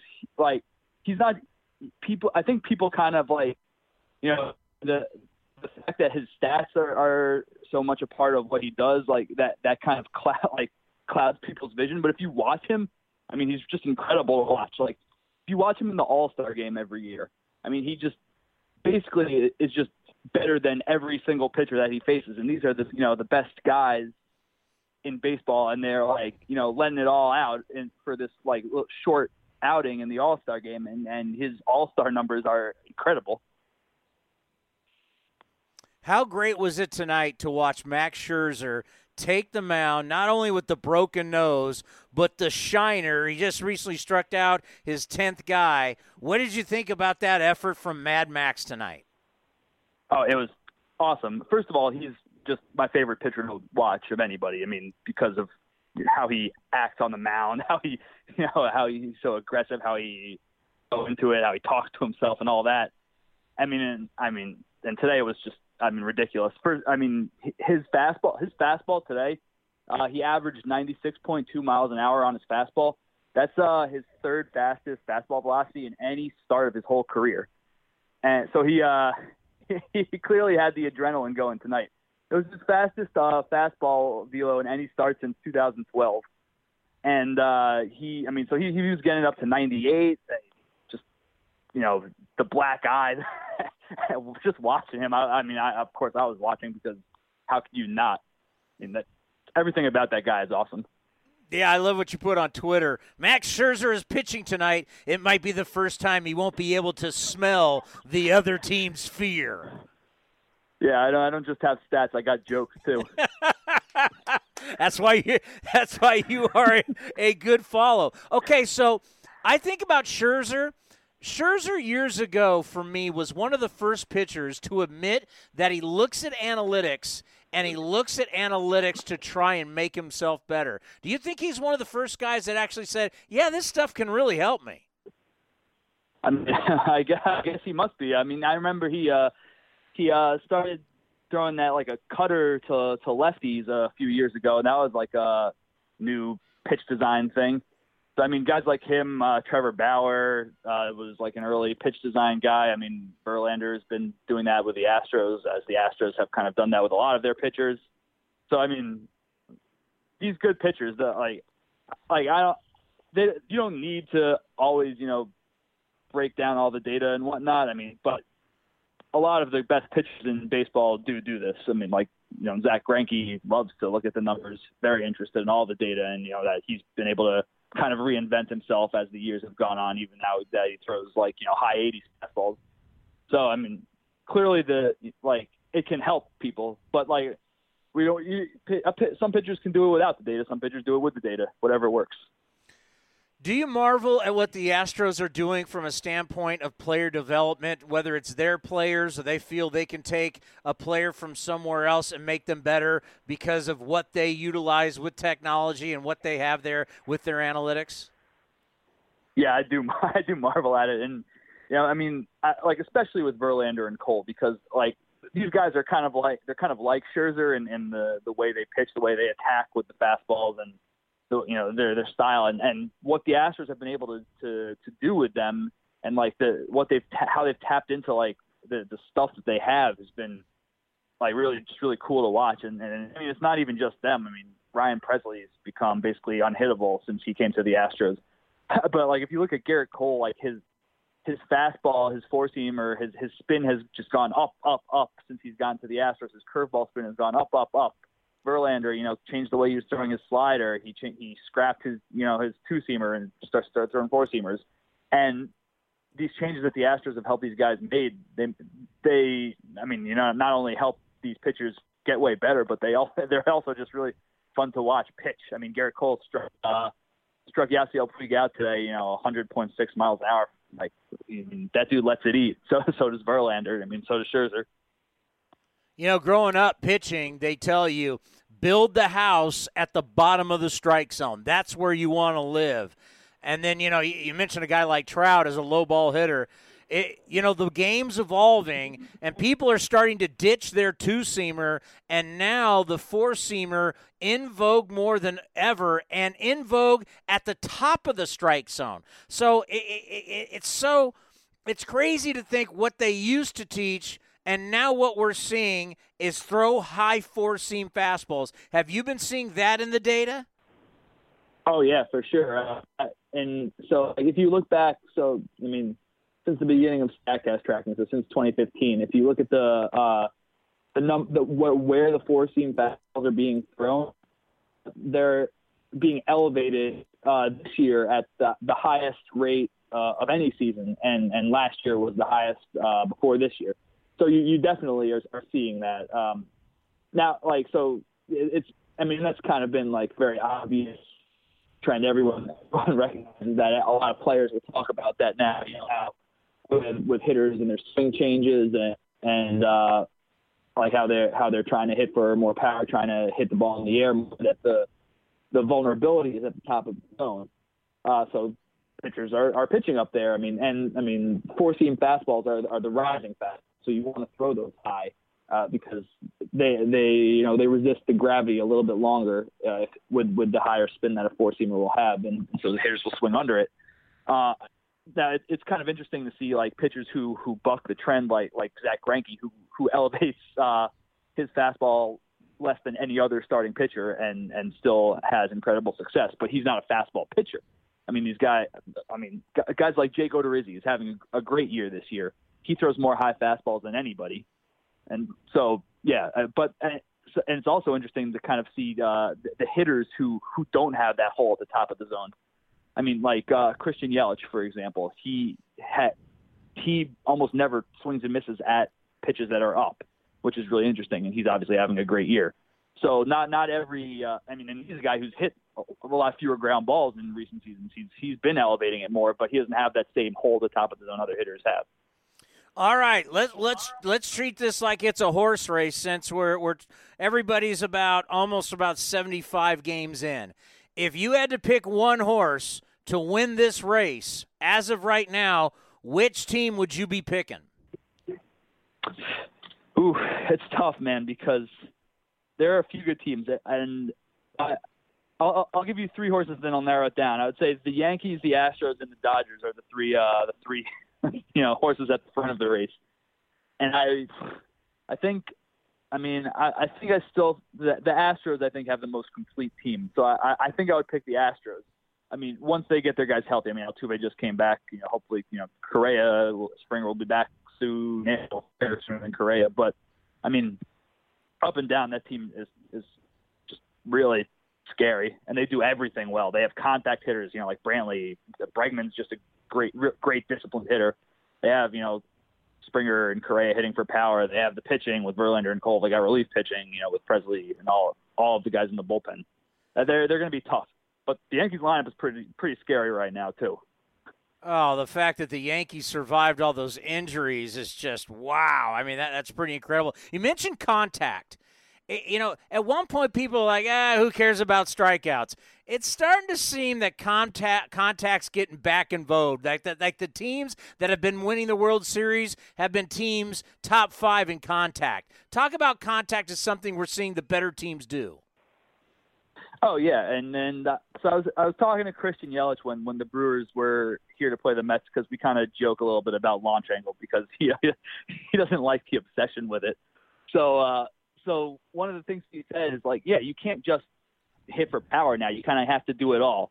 And he's, I mean, he's a guy who, who does it all. Bellinger's a guy who does it all. Like these guys, they they hit for power, they hit for they hit line drives. You know, they uh, are fast. You know, even even someone like Joey Gallo ha, has kind of you know improved in that sense. And Joey Gallo will tell you. I think I remember a quote from him a couple of years ago. He's like, yeah, if you can't have a lineup with nine Joey Gallos, like like, like someone who's you know homer or strikeout, and that, or, and that's basically it.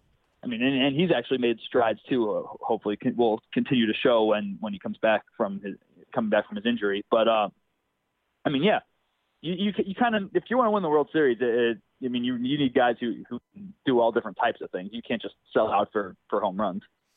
David, really good stuff. We got to have you on again, and have a great evening. Yeah. David Adler from MLB.com. We got to fix cell phones. We got to fix cell phones.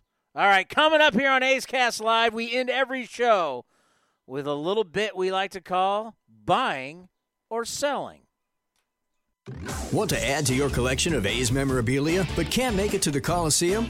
During every weekend home series, the Oakland A's Community Fund will hold a digital silent auction through the MLB Ballpark app. You can bid on rare memorabilia items, including baseballs, jerseys, bats, game used equipment, and autographed items. Proceeds from the silent auction benefit the Oakland A's Community Fund and its initiatives in the community. Download the app at athletics.com slash ballpark app. Who doesn't love a good happy hour? The Cornerstone gives your group a unique happy hour experience. The area treats up to 40 to 50 guests with a package that includes food and beverage, along with an intimate pre-game experience. Plus, the experience comes with an awesome seating option that we can build to fit your needs. To learn more about the Cornerstone and other unique group experiences, visit athletics.com slash groups.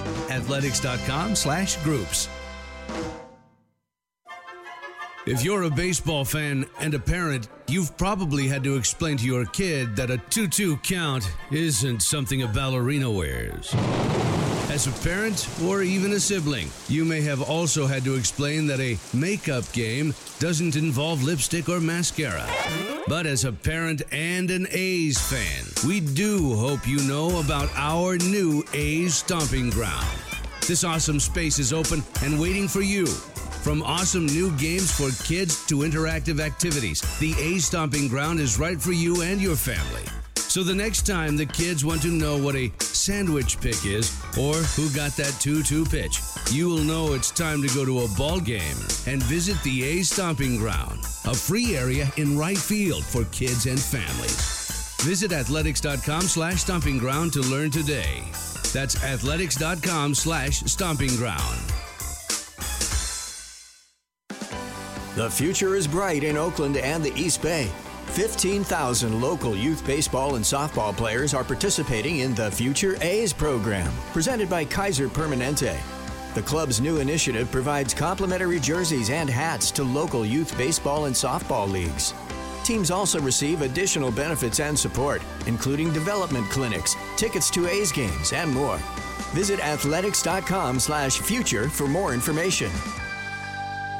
Playing in Hero Town, it's only fitting to get your group together to reserve the Budweiser Hero Deck. Located next to the right field foul pole, this awesome new space can hold around 100 people and a bunch of home run balls. With an all inclusive buffet, now is the time to be the hero of your friends and colleagues by grabbing tickets and a cold one for a great day at the ballpark. For more information about the Budweiser Hero Deck, visit athletics.com slash premium today. Streaming from the East Bay, A's Cast Live continues with Chris Townsend. Are we ready? A little buying or selling?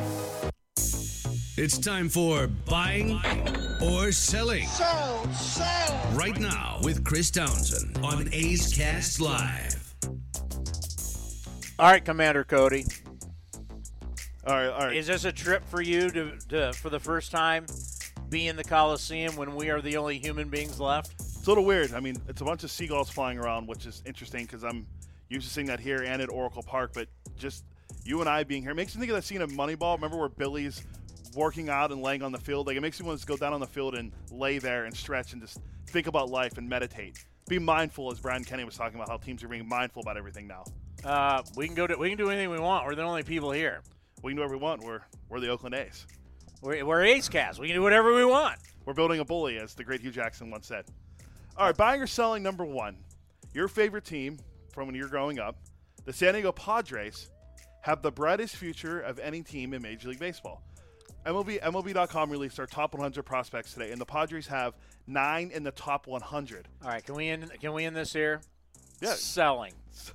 I don't, I don't know how you're not buying it on buying it on the help the hype. I mean, AJ Preller is probably gonna. I'm selling. Uh, all right, all right. I, I I can tell you right now. There's a reason why I divorced that team a long, long time ago, and I always make fun of my brother.